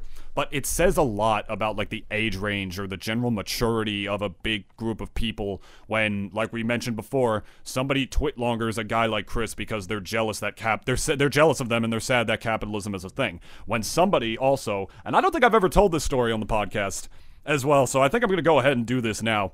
Uh, I have been Twitlongered myself as well. It happened. Really? in the community. Yes, I have, Chris. I actually didn't know this. I don't know where- And uh, I- I didn't know this You either. guys are gonna fucking love this one, and there's ain't no better time to tell it. All right, this was years ago at this point. This was when my YouTube channel was really starting to take off. Back in like 2017, late 2017, I believe. Yeah, I think it was like late 2017. It might have been, if I recall correctly. I probably look at my channel and figure it out, but whatever, not important right now. And I made the We Are Number One video, got a million hits, blew up my channel a lot. I got a lot of followers, and then I started making top 10 lists for Smash around the same time. And I was the only person on YouTube who was making top 10 lists for competitive Smash. So that those videos got a lot of attention. Still have like some of the most concurrent views that my uh, channel has today. People still watch those for whatever reason. I even had some random dude in a Twitch chat on a, a Smash stream that I was watching tell me that he missed those videos. I'm like, oh, thanks. I mean, I don't plan on making them again, but thank you. That means that means a lot. You know, whatever. There was a fucking dude, right? Uh, one of the videos I made, it was top 10 worst, uh, top 10 worst overall Smash Brothers characters spread across the four Smash games at the time. So the list was basically about who, like, the, all the bottom tiers were in that games and which ones I thought were worse than the other. So, you know, you got Melee Bowser on there, you know, Zelda generally and shit, uh, Melee Kirby, uh, all that stuff. So I put, at the time, I put the Mii Sword Fighter from Smash 4 on that list because that character was absolute dog shit in that game. And uh, there was a dude, right? Because I was responding to a lot of comments as well to keep the engagement up. And this is actually part of the reason I even stopped making these videos. There was a guy who got, I'm not even kidding, this kid who got so, so, so salty so fucking salty that I put the Mii Sword Fighter as one of the worst characters because that's who he mained, right? To the point where he went on Twitter and wrote a giant ass twit longer titled The Problem with Nintoonist. I'm not kidding. He added me and everything. The problem with Nintoonist. That's what he called it. He called me problematic to the scene that my videos were about spreading misinformation and were causing a great disservice to the Smash community. Your character is dog shit. Get over it. And then what happened? What happened is that at the end of that twit longer, after he was roasting me, by the way, calling me all this shit, he What he, invited child? me. He invited. He was like sixteen. Yeah, he was like sixteen, and then he invited me to a debate on me on megality in terms of the Mii's being legal on his up and coming Smash podcast. Oh. That is what he uh, fucking said. And I responded to that with the biggest lol I'd ever fucking done in my entire life. And then what happened is that I had a friend who was like also in the Mii Discord, and what happened is that he deleted that twit longer because everybody in the Mii like character Discord fucking roasted him for posting that tweet longer. Like they were eviscerating him in the fucking Mii Discord for posting that to the point where he deleted it. And you want to know the best part out of all of this stuff? The, fact that this kid like tried to like fucking actually cancel me because I said his character in a video game was bad. He did this on New Year's Eve. It was like 7 p.m. on New Year's Eve that he wrote that entire thing Jesus and Christ, posted man. it. He had nothing better to do on is- fucking New Year's Eve than to try to get somebody canceled because he said a guy in his fucking like that he said a guy a character Da- in his fucking yo, video game was bad. he was jealous. That's literally what it was. He wait, saw that my on, channel wait. was exploding. He got jealous and he made a twit longer for it, just like oh. that fucking douchey To did to Chris. Hold up. Same thing. These people are Like- fucking losers, dude. Like, Like, does your parents not love you? Like, what the fuck? Why'd you where the that? fuck are your parents? It's time to stop. Like, go, go fucking spend time with your family, you fucking idiot. Like, I mean, this is a long time ago, so I don't know. Like, I imagine. I wish I saved it because he deleted it before I could like save the tweet longer. I I- really. I- oh, I, I- no, forgot no, to no. mention. I forgot to mention this as well. He made two fucking like edited propaganda looking images of me. I'm not kidding. He he took actual photos of me and edited them. Like with the word triggered on them because I said that he was triggered for me calling the Mii sword fighter bad. I'll put him on screen right now and I'll send him to you guys in a little bit. It's- Didn't you use that as like a profile pic? Yes, once? I fucking did. Oh, I do remember. Correctly. Yes, I fucking do did. It was my Twitter profile pic for a little while. It was fucking glorious. He like like actually screen capped that shit. Like to try to make like he was legitimately like trying to like bully me because of that shit. It's like this is what these fucking people are. And I know that there are TOs who are only like a couple steps above that level of maturity who will get salty when other TOs like do some shit that they don't like or commentators say some shit that they don't like. I've had TOs that I've worked with literally stop communicating with me outright and I don't fucking know why. And I'm sure I could just message them and everything would be okay, but like so many of them like claim to be like these huge fucking like professionals in their work and what they do and then they still they ghost people who work in the same industry as them and who work in that same community as them. And like hmm. and, like you expect me to fucking respect you if you're going to act like that? That's immature as shit and like God, it's like, oh, the Smash community just can house some figureheads in that kind of right. There are people who seem hmm. like they know what they're talking about, but they just fucking don't, which is why I like it's something to take with a grain of salt. Online community is like very different than the offline one. I'm a little iffy about that in myself, but point is, the reason I told that story is because there are people who will legitimately just, I'm not kidding, try to fucking publicly cancel you just because they you said something that they don't like. I feel like that happens in Smash, or it used to happen in Smash, so much more often than like other communities. It's because they're fucking soft. This is what I mean by saying the Smash community needs to join the real fucking world. Where we do so much shit that the real world doesn't do, and we, we suffer so many of these little insignificant childlike problems because of it, analogous completely to how Chris describes it as the Lord of the Flies. It's like a bunch of fucking children trying to govern themselves, and they don't know what the fuck they're doing. That's what it is. And I'm just too old to be dealing with that kind of shit. I'm going to come in, do my thing, commentate, whatever, do my thing as always. And because I love what I do, I'm not going to let any teenage drama or whatever that people like to talk about ruin that for me and pretend that's what the actual Smash community is at large. But, like, you got to acknowledge some of it for what it is at the end of the day. And that's why I hated that people roasted that tweet or whatever when people said like, "Oh, it's fucking stupid that like people will be 20 however years old and hate the game yet still play it and people took that as an assault on the game or whatever." I'm like, "No, he's right. Literally just like it's a waste of time at this point. I don't want to be like fucking I don't want to be like 35 and reading like this dumbass teenage drama on my timeline or whatever. You got to curate that for yourself. If a guy like Chris gets twit longered and I get twit longered, what does that say about the twit longerers? It's stupid. Let's talk about your shit privately like adults, you fucking little dweebs. God damn. Look at Chris. None of you know because you're not. We don't use webcams on our podcast. This guy's a fucking Adonis. He's literally too good looking to be involved in the work that he's in. I have said that to Chris a million times over. It's like you fucking know it's true. He's fucking ripped. He's too handsome. It doesn't make any sense. Like Chris, what are you doing here, man? I mean, I don't know, dude. Like I said, I, I really look at all of this as means to an end. I actually, I really don't even. I believe in the Smash community like I believe in the Boogeyman. Like it, it really holds no weight to me. And the reality is, is what we're even calling Smash community is it is. It's a bunch of kids, man, and that's what makes me feel bad because it literally is just probably some degree. Not to totally throw parents under the bus, but probably some degree parenting No, of, they have of shit neglect. parents. I mean, I also Oh, yeah. remember what it's like. You think Captain Zach's parents give a fuck about that kid? I mean, that's a different story. That Well, yeah, no, no, no, no, no. I'm not saying we're not going to get into. into that. We're not going to Yeah, get yeah, into that. But yeah, I, but I'm like- saying like where are their I was about to say that too. I was I'm about saying to say like that too. where the Let's, fuck are uh, their parents? but the thing is, the thing is though, is parents aside, like I don't know, young kids are curious, they're impressionable, and they all want the validation, right? And Yeah. and I don't even want to think about like I didn't have a cell phone until I had a driver's license at 17. And I didn't have like a phone with real internet capabilities probably until well, definitely it was after college. So figure what 23, 24 by the time I mm. actually had one.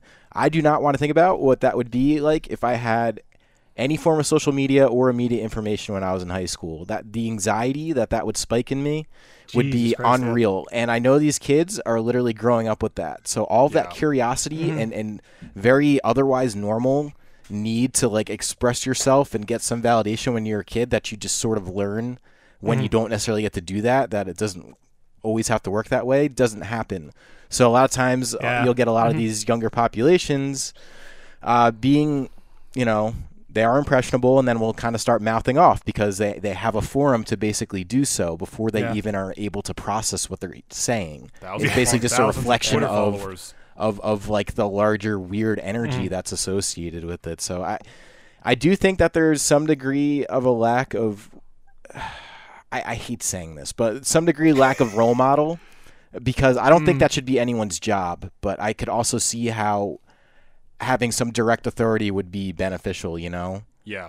Mm-hmm. So so to me, that end of things is actually quite interesting to me, and I almost kind of got in with that in mind when I first started. Like, oh well, you know, the, there's really nothing for kids age, you know, like young men from ages 14 to 17, 18, 19. Like, there's kind of nothing there for that, right? Because once you grow up, like playing with race cars isn't cool anymore. Being a Boy Scout isn't cool anymore. Video games is only recently cool, and then you see kind of what's mm. happened with that. But that whole age gap, unless you're playing a sport, gets shit on. So then now everyone mm. just sort of is stuck in social media land and looking for any kind of interaction to where mm. sadly this is the result because with a video game that's acceptable and sort of fits that dead zone for young men especially, I not that there you know that there aren't young women involved in this too, but especially is like you know this is you're seeing kind of the reflection of that like this is like a whole ignored populace of, of people i I, I, Yeah. I think all populaces were basically ignored it just maybe wasn't as like startling because you just don't see it up front for what it is but now now you do Oh, in yeah. the form of like the smash community so to speak Yeah. Yeah, young people were about as young and like young and stupid and aimless, just as we were like thing when we were like their age as well. Like Yeah. people like our parents as well. They were like that as like I'm I bet you money they were like that as well, and that's why like I mean, Chris, you are right in the sense that like I feel as if that whole lack of direction and even like because because people like all have that young and stupid phase and i don't say stupid and or young as like a derogatory way i mean that in a real sort of kind of just righteous and honest way like we were young and stupid when we were young Yeah. we all had like really stupid delusions You always that just we all wanted like to looked at. explore. fucking like- shit when I was Yeah. a You're teenager. bro. learning. Oh man. yeah, exactly that's Fuck why i'm Facebook saying memories. like I, I- don't know if anyone's ever been offended by what I said because I don't read the comments, but like I have said this whole thing about young and stupid people, like, and I and again I don't mean this in a malicious way where like I think you're retarded. I really do think though like that what like me, David, and Chris, we all just said it right now. We all were fucking stupid. Like we were all young and stupid and very impressionable ourselves. We were all in that phase. And I think for me, like whenever I see like my parents, I view them in two ways. I view them as in like, okay, I'm gonna do that. And then I also view them as, okay, I'm not gonna do that. That's what basically role models are in a way. I think people also kind of have to see role models as in like they're not always exactly the most perfect people. But again, like I, for me, I look at my people as role models because of the fact that like they're they do exemplify a lot of things that I do like. Not to mention also like you know the those parts outweigh more of the bad. And plus, I always just kind of view the bad as in okay, I'm not gonna do that because I also know people aren't perfect, and no one's more imperfect than young people. And I'm even also worried, like you know, when I grow when I grow up and like uh, I have kids of my own and stuff, because like I've been in that world, and I'm pretty sure that world, uh, that whole like I guess, um, I guess the gaming world is what I'm just gonna call it, is just gonna get even bigger and bigger by the time I'm a boomer, and I'm just gonna kind of like be a little bit familiar as to like what I'm looking at, but at the same time, I'm also just gonna scratch my head. I, I bet you probably like to some certain things that is gonna come out of that whole, I guess, evolution. Cause Or eating the classic baconators. or even or even 2010's Chipotle. That's what you said. Too. I was just thinking Yeah. about that on the car ride home Yeah. today. Like, yes, I'd like 2010's order Chipotle, please. I still want 1990s Taco Bell. That shit was Mm, fucking great. Mm, mm, mm, Everything kind of just tasted a little better like back in the day. You I know? feel like life tasted better back then. yeah, it wasn't as fucking full of air pollution and shit as it is today. Yeah i mean yeah you I didn't mean have physically, but yeah. less distraction from the actual flavor of your food That's like like what- you're not staring down at your phone like split attention you're literally just eating your food and like this is pretty good eh, I have to say, Instead, though, you're just staring in your girl's eyes as you have the lush flavors of a baconator pouring through the saliva Yep. of your mouth, and you're just like, I'm fucking lost right now, dude. it- this it is is- life. It is definitely really like it makes me just kind of grind my gears. It's one thing. It's made also sound a little sexist, but it's like if I see a girl like kind of just getting her phone out and like taking the perfect picture for her fucking Instagram, it's like okay, like whatever. They just whatever. They're like that. They love. Bitch, it's a attra- baconator. Yeah, it's like wait, wait. It's not some like a tra- fucking gourmet looking meal. It's like you don't need to like- put your baconator on the fucking gram. They're like attracted to you know shiny objects. You know what I mean? But nothing's as shiny as a as a baconator. was You, see the amount of grease. you ever see the amount of grease on that fucking thing? but like, my whole thing is is that when I see a dude take a picture of his fucking food, like, and not like not the pictures themselves, but when I see a guy himself take a picture of their fucking food, I'm like, are you gay? Like, like, like I don't know. There's some like weird part of me that just gets like, what? What are you doing? Eat your fucking food. All right, yo, hold up, fellas. I, Fellas, I don't know. Like, it's just, is it This is like gay? this to, weird- Is it gay to share your food on social media, fellas? it's it's pretty gay. I, I think it's pretty gay. I do think it's a thing of the past, but I also think like you know what else do you post, right? I, I look at Instagram, like what do you do? Because like unless like you're posting That's selfies, like if you're posting selfies, then you just come off like like kind of like uh, self-important, kind of egocentric, like Yeah. you know. Oh, like, look at me, look at me, like type of person. Like the thing is, Yeah. it, I don't even know what the thing is, dude. It's just there's no good way to go about social media. There's not. There's not. I think it's Yeah. used all wrong. Like The we very could be nature of it. evolving, like and using social media for real information share and Yeah. and like learning how to like speak telepathy and er, you know telepathically and like teleport and stuff. And we're arguing about like fucking vaccines and shit. Like like there's so much missed potential. You know, like it, it's it's Yeah. it, it literally it, yeah it bothers me Like, quite a bit, uh, The, the missed potential is actually just two percent. That's the thing. Like that's what I call it. It's two percent of actual social media now.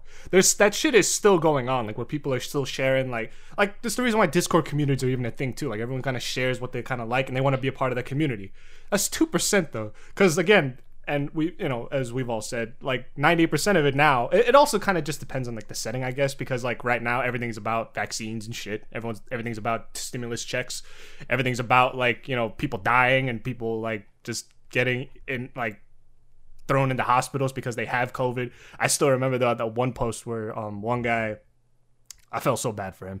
One guy basically after he got hit with COVID and he was in the hospital for like I, I think a good set am- number of days and he got out. He got hit with an eleven something page or some fucking crazy number of pages worth of a bill from the hospital that he was at, and I was like. I- I'd rather just die if I was him. I probably would just kill myself. just reading that fucking America. bill. That is America. Yeah, right like, there. and that's basically like what social media is now. It's like always just digging in and plus uh, digging in and just exploiting the worst part of ourselves and then just getting the clicks on it. Well, you got to think like That's what Twitter is. In the greatest speech ever made by Charlie Chaplin, that's literally what it's called. Guy opened his mouth on a screen one time and says literally one of the greatest speeches that I think has ever been told in a in a form of media, and in pretty much the height of World War II as well. Very motivating. He even explained that stuff like that is being used like for World War II right now. Stuff like the radio and the airplane, the latest technologies at the time. Mm. This the very nature of those inventions cries out for the brotherhood of man. It, it cries mm-hmm. out to bring people together because of what those things can do, and then they're using a different thing. And social media, in theory, could be that same way, but instead, there it's another thing that I feel like is low key ruined by capitalism. Like as we talked about capitalism in the Smash community, how people you know hate that people compete with each other, correlating that to this. The thing is, like Twitter, especially, and I've even mentioned this on the podcast. Uh, a guy on the official podcast was talking about it the same way. It's literally designed in a way to make you addicted to it. It's the same thing as like fucking casinos. A lot of the casinos that you go to that, you know, like breed gambling addiction with the pretty lights and the oh, I was so close. It was almost just one more seven and then you spin it like 10 more times and wait blow like $500 before you finally win something. They those people are literally in association and own the rehabilitation centers for gambling. Like one eight one eight hundred gambler, that shit about is run by the casinos. They breed addiction and they know it, and they even profit off of that. Social media is the same way. It, Twitter, especially, is designed in the low format that it is, like 240 characters or whatever, specifically because of the immediate gratification that it brings out in human beings. That's how it keeps you scrolling. That's how it keeps you actually addicting to it. It's actually part of the user interface of the actual application itself. And they know that. Instead, like social media could have been used as like this great way to bring out a brotherhood of man together. It just cries out to bring people together. And yeah, you know, on one end it does. Facebook has started a, revol- a literal revolution before in Egypt that eventually exploded on its head. It also caused an insurrection, which is why the Double D experience does not use that shit platform. And then it also does other stuff on top of that as well, in terms of like bringing out the worst side of people, in terms of like sparking a debate. That's why Twitter is like so bad for that kind of stuff. You're literally debating with people when you have character limits, with people you have never even fucking seen before. It's just dumb. And I think I think part of the reason that the Smash community, at least online, is as toxic as it is. You go offline to Smash events, uh, there, there's just a mixed range of like kids and adults and people. Actually, mostly adults in the way that I see it, but still young adults having fun together, doing whatever their thing. Yeah, it can be kind of clicky, especially in the tri-state scene, low key. But you know, still adults doing their thing together online. I, feel like Twitter. I, I hate the fact that Twitter is what the Smash community uses for fucking everything. I feel like it's made it worse in that regard because I think Twitter inherently and I won't exaggerate here when I say this. I think it's one of the worst fucking things that has ever happened to the world. I'm not. I'm not gonna lie. I, I think Twitter is Nah. fucking awful, awful, David, awful. Da- And David, I've been saying since the beginning how Twitter is the most cancerous fucking thing ever, and Yeah. I don't even mean that in a even memey way. Like I truly think like Twitter is the worst, as you also said, the worst fucking thing that was ever invented. I, I thought Facebook was bad, but I then I realized like. Because I, I, I naively thought like I mean Twitter has like a character limit so therefore it can't be that bad. But you could post many of those shitty little like then character limited tweets anyway so it's like there really is like I almost think you should just get rid of the fucking character limiter because it's like people still gonna write a fucking novel about how much they hate something or someone regardless. Like it's not gonna stop them. That would turn Twitter into Facebook, but with like much saltier people. So that's the only difference in the fucking Pretty character much. limiter I, I guess. Yeah. I don't know. It's that's it's the a- only difference But unfortunately, social media has. We used to use the internet to escape reality, and we use reality to escape the internet now. It's not good, and unfortunately, uh, no part, but and you part do need reason- a healthy but you do need a healthy dose of reality though. Yeah, and I don't want you to know, like.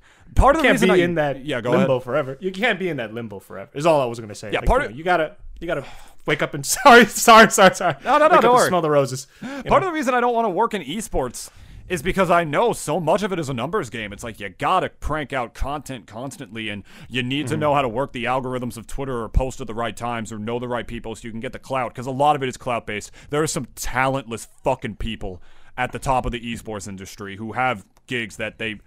I'm sorry, frankly, shouldn't have. I'm not. I'm not talking about Smash. I'm literally not even talking about Smash when it comes to that. Esports is a very mm-hmm. new industry. As a result, it's going to have a lot of hiccups at first. But like, the thing is, is that you literally need like followings and numbers games and stuff. It's about being an influencer at the end of the day. Whereas the kind of work that I know that I want to go in and that I know I'm going to be fucking amazing at mm. doesn't need that shit. It's a job that I know I'd be great at that doesn't base you on like however many fucking followers you have like everything else in esports does. There'll be commentators who are chosen for events based on how many like followers they have because it, they'll look good to have them for their events. And that's just business. That's just part of how the esports industry works. You know, like there's a clout thing to it. You can be as salty about that as you want, but it's just the way it works now. But the fact of the matter is there are other industries and facets of life that bring about like you know something something like having more Twitter followers, and you can see it in people replying to stuff in tweets whenever people are just voicing their opinions with ratio, just so they'll have more likes, as if that makes them more important or have more validity. But to other people, they'll see that and they'll legitimately like look at them and think they're better people for it because people are so ingrained in it at this point. It's not good. It's not a good thing at all. Uh, on on another news, I just got a notification on my phone. Right. Apparently, paninis are back on Wawa. Nice. Let's fucking go. They got burgers now too. yeah, they got dinners and shit as well. I don't know if any of y'all Wawa like, fucking smoothies. Oh. Wawa in general, in general, Love is the best fucking convenience store. Sorry for going off on topic on that, but like I had never had their paninis before. Please, and, this uh, is more fucking pleasant to talk about. Let's talk about fucking Wawa. I'm down. Chris, what do you get at Wawa? Uh, it depends, man. I actually think they make a really good burrito. Uh, a lot of times they, they're like the only place that'll make like a like a. I mean, it's not like a child, but like a chicken tender like sandwich, like a sub. Dude, they have like this spicy sauce they put on. I, don't, I forget what it is. It's, it's been a while since I've been there. Some Chipotle mayo, But- mayhaps. Probably something like that. They have some some some something of that nature, and I just do that, basically like a sub with chicken tenders, and it's kind of godlike. Mac and cheese is good. Ooh yeah. Yeah, man. The, the the mac and cheese, I gotta say, is is almost up there with some. I'm, I'm probably gonna shit it on for this, but like, I've gone to a lot of restaurants, and me, like as a child, I've gotten mac and cheese a couple times. I have to say, Wawa does mac and cheese pretty fucking well, even though I know that it's like been frozen in the freezer and they just melted it down and basically just threw it in the microwave and you know served it to me. And like, I'm okay with that. Like, I'm perfectly fine with that. It, it tastes fucking great, and I usually get like uh, hoagies. Get like Yes. full like full foot long hoagies. Like that's Toast that shit with Chipotle mayo Yeah. on it. Fuck. like Wawa basically shitted on Subway in that regard too. And like I don't hear nobody going to Subway Subways anymore. shitted on itself. yeah, that's true. Subway is dog uh, shit. Didn't, didn't they have like a pedophile as a yes? Jared Fogle. Yeah, yeah. He did look like a pedophile though. Literally, and that guy only got like 15 years or some shit. he, he looked like a pedophile. My goodness. Literally like- only got like 15 years in prison or some shit as well. I don't know how that happened, but I mean, I'm sure I'm, I'm sure as soon as he re-enters society, some other shit is gonna happen involving him. But yeah, no, no, their Hmm. their spokesman was literally a pedophile as well. And congratulations, like you had a pedophile spokesman for a company that sells cardboard. Damn. That sells cardboard. Oh, that is what that shit is. You ever go to Subway, man? Shit is fucking ass. Jersey Mike's is where it's at. Can you imagine being the CEO and finding out that your spokesperson was a pedophile? Everyone in that boardroom just fucking says, "All right, we're gonna have to disassociate ourselves from you like forever, and uh, we're gonna take our money and fuck you because um, we are not gonna associate with a company that has a basically a pedophile as a spokesperson." No? Oh, that's weird. I wonder why they wouldn't want to do that. Hmm. Well, God, that's ridiculous. God, that's ridiculous. Though that, like, imagine just being shell shocked with that news one day. You're like in your house, in your bathrobe, just chilling, and then reading in the news that your spokesperson for your company is a fucking pedophile. let me say one thing here in terms of off topic for this. I was gonna say before earlier on, before we I went on the vent tangents that we did on tonight's very interesting episode of the Double D Experience. I was gonna say let's all say one very stupid, material, arbitrary thing that pisses us off. Now, Ooh. let's all say one very stupid, material, arbitrary thing that it doesn't matter if it's any of that stuff because it, it's good and makes you very happy. What is one thing that makes you all very, very happy? My computer. Well, I know it doesn't make you that happy. You you still don't got that card in there yet. Yeah, I don't got a 3080, but it still makes me happy because I know for a fact if I did, if I sold, because I was planning on selling my two 1080 Ti's, if I sold those, I would have been GPU less for fucking a year and a half. This thing has been keeping me sane for a year and a half. No job. I was gonna Still what, trying are- to what are find you one gonna at do? You're gonna like put like a fucking pop tart in like the PCI Actually, well, no. slot I- instead. well, I- like just run. Like I put I I like a want little, to play card. okay, like a little cardboard little shit, and like just stick it in there and just be like, it's gonna be like a real sad picture. It's just like, you see, it's there. Chris, what flavor in of pop tart do you have in your computer? A flavor Pop Tart. Yes, what flavor Pop Tart is in your PC right now? Uh, I guess it'd probably be a, a, a frosted raspberry. Ah, no. No. I, no. Was that like? Was were you trying to ask me a Wrong Tart flavor that I answer. like? I just I don't I didn't have the answer. I got brown sugar cinnamon up in my shit. Yeah, I mean that, that's a go-to man. That's like a, a Pop Tart staple. That's like that. It's literally the ones they sell in bulk with like frosted strawberry. They're both delicious. You know what I mean? And you're always Right. gonna enjoy them. But there's so many other Pop Tart flavors where it's just like, Cookies and cream is my favorite. And some of them heat up better than others. Like That is true too. Some- Yeah. Some can- of them are meant to be served cold, are they not? yeah, they Some make of them. they make milkshake ones that like you put in the freezer. But I, I honestly don't mess with that too much. Yeah, same, mm. same. I always throw my chocolate, like my straight up chocolate bars, in the freezer, anyways. If your 'Cause, like- product is called toaster strudel and I have to freeze it to eat it, I don't know, man. Although Pillsbury did have a couple of strudels that were that were frozen goods, but I remember having some of them. I remember they had a breakfast one, and I was and I loved that shit so much. Well, when I was a kid, I guess, but because like I thought it was better than a fucking hot pocket, but we all know hot pockets are owned by Nestle, so you know fuck hot pockets. I remember when I told you that. I know, and at the same time, I still kind of love Hot Pockets because I still love their ham and cheese one. But that's why I'm a bit conflicted. It's like, yeah, you know what? Fuck Hot Pockets, but you know, fuck Nestle too. But Ugh. I, I, I, you know, just this one thing. You know, I'll just, I'll just keep. I'll just, Then I'll, I'll, off I'll, stuff for good. it's like I, I love you, and I'll keep you. But the rest of you can go fuck yourself. Is basically my whole relationship with the hot uh, ham and cheese hot pockets, like and Nestle, and I guess mind's Yeah, telling me it's like, no, I- I just- yeah, that's basically yeah what David's about to say. but my body, Yeah, my body's telling me yes. it's like I'm cheating at I'm like cheating on humanity, like because I love hot pockets. Pretty much. ham and cheese hot pockets from fucking uh, Uh. a Pillsbury from Nestle. I'm sorry, they're just too good. It's okay, it's okay. I would Chris- buy them. I would still buy them if I. I don't know. Like I haven't been to a supermarket in a while. It's not the first thing that I think of when I want to buy. Right. But oh yeah, going back to David's question. Yeah, Chriselodeon. like, what is uh, one very what is one thing that makes you very happy? You know, like I'm gonna actually say the Mega Man franchise. Just it sounds kind of Ah. corny, but I've been finding myself recently with a lot of my free time, literally just booting up Mega Man Nine or Six or one of my favorites, and I kind of just play through, and I just try to do a little bit better each time. I'm not trying to speed run really. I'm just enjoying the levels and just getting better at them as I go. So, it, Chris, I love you are you? Are I love I love Mega Man 2. I actually got the X collection like just recently. dude, you should definitely run and- through them if you haven't. I, I'm gonna do it because I I did drop a good chunk of money for those two collections, so I'm, I know I'm I'm a have to play them, but I haven't met another Mega Man fan in a long time. Uh, I also played the Battle Network series as well, though. I'm still waiting for the collection on that, but I also played the Zero series as well. I, I'm basically just getting all the fucking collections because I just love Mega Man, and I hate Capcom for what they did to my boy because they don't make no games for him no more. they really the, Capcom got really bad for a few years, probably around the time Mega Man 9 came out and then Mm. recently to my understanding they've actually been doing things a lot better than they were. So I don't Devil know. May Cry 5 is the reason why I feel. I don't know, man. I mean, some stuff has changed apparently. The, the way they're Mm. handling Street Fighter 5 seems pretty good and I really Resident don't Evil as well. Yeah, Resident Evil. Yeah. I, I really didn't like what they did to Mega Man. I wasn't a fan of 9 at first. I'm still not a Mm. big fan of 10. It felt kind of like a little bit of a cop out at going from like Mm.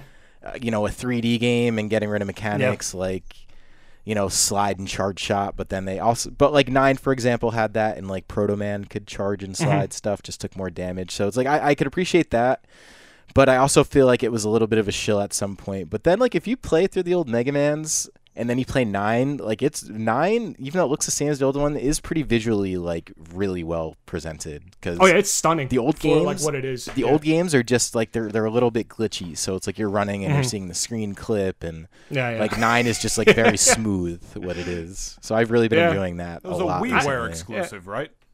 what's that It was a WiiWare uh, exclusive. So- number nine. it was it was a it was just like a downloadable game It- i think it started off on X, uh, the xbox live arcade when they were putting out a lot of games on the 360 right. Yeah, because there was like a whole big push for indie games at that point for Mm-hmm. Xbox Live. That was actually really cool. And then indie games became even more accessible as like Nintendo started doing stuff. And then yeah, then it was on WiiWare and PlayStation Network and all that. But um, yeah, I I recently revisited that. It makes me pretty happy. That and and honestly, I, I know a lot of people hate it to, but like so Mega Man's a simple one, but then like Fire Emblem is like a huge source of comfort for me, which I never thought I'd hear myself say, but it, it really do you is. got you have three houses then, right? I have like 600 hours on that game. Who did you who did who was your first pick? Dude, Black Eagles, man. Fuck the system. Oh, The church was toxic, Oh! and I don't know. the church is toxic. That is true, but I mean, I, I, I dude, I uh, love the Blue Lions. I love Dimitri. I mean, Golden Deer. uh, cool. dude, Dimitri is the golden boy. You can't hate him. no, That's you're right. I, I mean, Dimitri's great, man. I just, I, I sort of think the the Edelgard was a product of the church, and that that was that was the problem that became presented. She was literally, I, you know, I don't want to, no spoilers here, but like, you know, she had Yeah. a, rough upbringing, a rough, a rough upbringing there. It's no wonder that she kind of took the route she did. The thing is, though, a lot of them kind of. I, I mean, you don't have really a good story unless you had a, a, a rough upbringing. I mean, And- that's true. Eh, Like a lot of the characters, like it's the reason why, like, uh, I love characters that have had their parents die in front of them. I feel fucked up and probably sound fucked up for saying that, but you, you- like good characters need tragedy. Like it's just a fact whenever you're writing anything. Like some one of your parents have to die at the minimum. like you're gonna have to have a parent die. Yeah, there's. I'm sorry. Yeah, there, there's definitely some degree of like going through something extremely traumatic. Yeah, it's like the same with like any show I've like I've seen like especially even animes, like every character's had someone who died. Like even going into Teen Titans even, like Robin literally I think had his parents I mean, maybe not. Um, I think that was Tim Drake, but the Robins all had like personal tragedies too. Batman, fucking Bat- mm-hmm. like even looking into Western characters, like Superman had his entire planet blown up. Yeah. Yep. Nothing's more tragic than that than seeing your entire race explode. Can't relate. Well, David. no, I'm not gonna say that. It's like, I'm, gonna kill, I'm gonna kill your parents in front of you. Then you're gonna go through some real tragedy. No, I'm. of What, course what not you think do that. that'll make our story more interesting? Uh, I mean, maybe. I don't know. We could write a story about it, but I don't know. Like, it's just everyone's like uh, every character that like we kind of love always have like some loved one or someone die in front of them, or like at least they're dead and we never knew them, and it's just like a chip on their shoulder that they carry. Yeah. Yeah.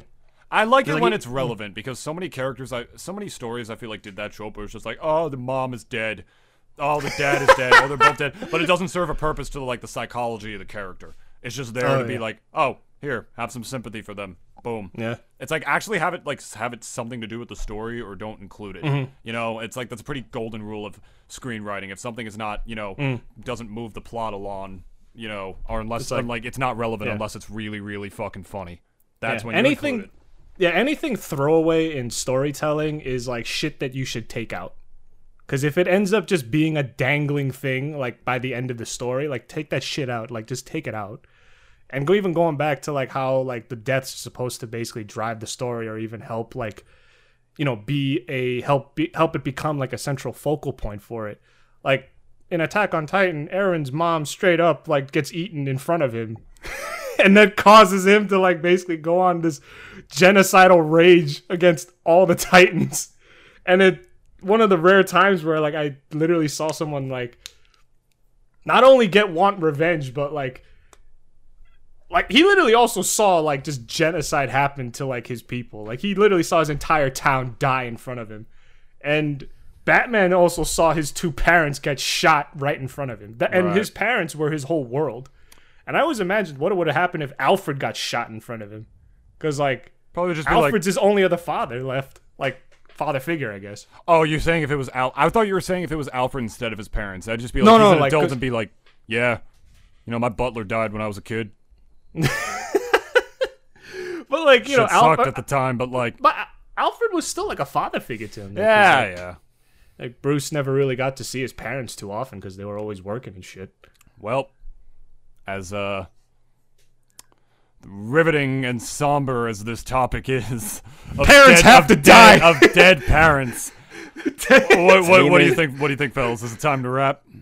Dead parents make good stories. Could could be. I mean, the thing. The, a note on dead parents. I mean, it's not like you're gonna go out with with your parents are gonna die at some time, and so are you, right? So I guess if they do, might as well get something out of it, right? If you, if you become like a crazy vigilante with lots of money, like why not?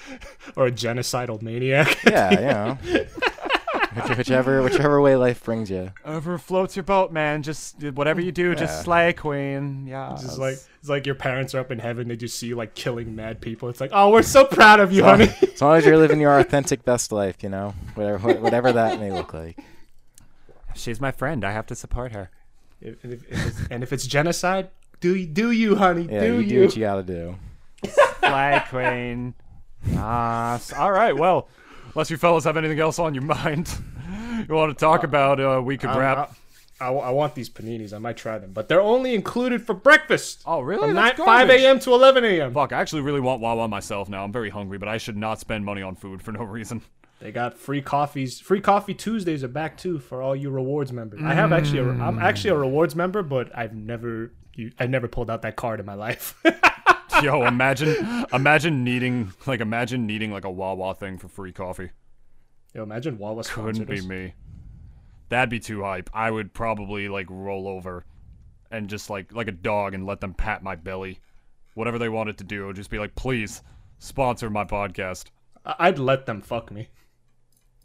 Like the entity of Wawa. Yeah, if Wawa was a person, I'd let it fuck me. I always imagined Wawa to be like a pretty thick girl, though. I don't know why, but like I can't imagine as a. There's a lot of unhealthy stuff in Wawa. There's a lot of shakes and desserts. Yeah, it's just you like know. a really like husky TLC looking fat chick. Like, My thousand pound life. yeah, basically. She's uh, she's definitely beautiful though. Good old. Yeah, sure. yeah, you know, yeah. when you close your eyes, she sounds beautiful Like, dog, until like she gets closer and, and you hear her breathing like. God. Oh, but they do look good. The paninis. I'm sorry. I'm like on their website right now. They look pretty good. I got Southwest Chipotle bacon egg, oh, Cali style cheesy turkey Stop. bacon egg, Shut up. onion cheese Shut steak. the fuck up. I'm so hungry. Fuck you, David. Spicy garlic Italian Oh my god. and Southwest Chipotle I kick turkey. this guy from the call. Or you could create your own. Oh, I can do that. Yeah, yeah. I can. And I- David, David, you live pretty close to the Wawa and uh, Little Ferry. I think maybe it's in Hackensack. I, I always get Little Ferry and Hackensack confused, but like, I think you live pretty close to it. Wawa's more than anything else just remind me of like post Smash tournament like experiences, driving around in the middle of the night with my boys and then going to Wawa's. It's like those are those are times that I yearn for more than more than anything else. If anything fucked me up like about I mean lots of stuff fucked me up about the pandemic, but like socializing is not something I'm ever gonna take for granted ever ever oh, again. Oh, I also got that wrong. The breakfast ones that I listed off, the first two, those are five to eleven. But there are ones you can enjoy anytime, which was the onion cheese steak, the spicy garlic Italian, and the Southwest Chipotle turkey. Thank so you, you can sponsor. Tic Tac Dick. of Wawa telling Brought- me all about the you. codes. Brought to you by Wawa. Oh my god, I wish we could say that and actually like get sponsored for it. Fuck. Wawa sponsor us. One Support day. your local One day. podcasts. One day, one day, one day, one day, one day. So, uh, unless anybody else has anything else to say, you guys want to wrap? Yes, Yeah. sir. All right, yes, sir. Well, we got actually not even just the rise slide today, Chris. I'll go to this one in a minute, but first of all, imagine actually needing a Wawa membership for free coffee. Couldn't be me. Y'all, you, you already know what it is. Rise Cold Brew are official sponsors of the Double D experience. You already know. You've got all these flavors on screen right now. You got the oat milk, the oat milk vanilla, the oat milk mocha. You got the original black classic latte London fog tea. And if that's not your thing, we also have oat milk and original vanilla and chocolate flavor. All of that stuff you can get for 10% off using discount code Nintoonist with using specifically the special referral link below. The code will not work otherwise, and not only will you get a discount, but we will receive a profit, a commission of those sales as well. So if you want to directly support the Double D experience while getting yourself some pretty gosh diddly darn tasty beverages in the meantime, you know where to go. And uh, Chris, I guess I'll need you to send me. Uh, I guess I'll need you to send me this one. It's so weird. It's usually like ass backwards the other way around. You sending me slides. Yeah, I, I could send you anything you want. Mm-hmm. we got uh, we got our community gaming event coming up this Sunday. What was that called again, Chris? Uh, it is called Northeast Arena. Northeast Arena is Mm-hmm. being brought to you by the wonderful people at Community Gaming. Listen, I know me and Dennis Dick on Facebook a lot. this event will be streamed on Facebook. Actually, as uh, part of the many events that we've done with Community Gaming, they do some pretty wonderful stuff. It's a Smash tournament with a thousand dollar prize pool, thousand dollar pot right there. You want to come and own your skills, like, and get yourself streamed on Facebook Gaming for that much money, guys? That's more than I make in a lifetime. So come in and do that. I'm gonna be I'm gonna be commentating this event, likely the uh, upper blocks with Stu, the announcer. This is an event that's being brought to you production wise by Chriselodeon here. So if you guys want, if you guys like what you heard tonight, we definitely won't be saying any of the shit we said on this podcast in that kind of environment. So you're shit out of luck. But if you like me, if you like Chriselodeon, if you like Smash, come and come around and give this event a watch. it's gonna be a lot of fun. This uh, this one coming around. It's gonna be on Facebook Gaming. All the links will be on the screen and in the description below. So uh, yeah, I think with that said, we're pretty much done here. Chris, you got anything else you need to say? No, man. Thank you guys for having me. It was a lot of fun. Yeah, none, course. none to promote. No uh. Sponsored by Wawa. No uh no workout no workout routines, no no Mega Mans, no uh Do no you work other, out no while other, playing no, Mega Man? no other events, I no uh wish. Uh, the, the thing is, man, is a lot of my work at this point, like like I, I take a lot of contracting work now or whatever, where I haven't been promoting my own channel as much because it's more viable to create something and then put it in a place where it'll actually monetize and I could sustain a little more so what I'm doing. So I don't really have anything too direct to shill. Uh, yeah, Except Wawa. yeah, I, except, except What? We all like Wawa here. We all stand Wawa. Come true. on. yeah, I, I can't fight you on that. Yeah. All right. We got getting a knock on the door. Yep. Who is it? Uh, I believe it's my brother. Is it mail time? Is it like is it like is it like the mailman from Blue's Clues? I'm on my podcast. All right, well we're pretty much done here anyway. So, wait, what is he saying? Oh, we're getting Chinese We're, we're, we're getting Dennis's dinner order. Hold up, this is important. yeah, we're getting Chinese food today. Yo, can you get me like some sesame chicken? Dennis's brother. Dennis's brother. he already left. Dennis's fuck. Wait, how the fuck would you even get it? I drive over. I don't know. I'm gonna fucking hand you over Chinese food. Why not? That's my Chinese food. All right, well, fine. I mean, if we, I was gonna pay for it. My local Chinese place shut down, so because of the pandemic, very sad. Wow, really? Yep. Those places almost never shut down. Yep. Well, you can follow us on Twitter and on our Instagram, which we have at uh, all the links down in the description below, doing our stuff. Uh, we're we've been a little more active on the Twitter, not as much the Instagram, but meh, you know, social media. We we already ranted about Uh, that shit's dumb. Bucket, stupid. We only use it because we need to. But other than that, we are uh, done. Dennis, what do you have to say to the people? Go to Wawa, buy the sandwiches. Hell yeah. All right. Let's off. Bye. Bye, everyone.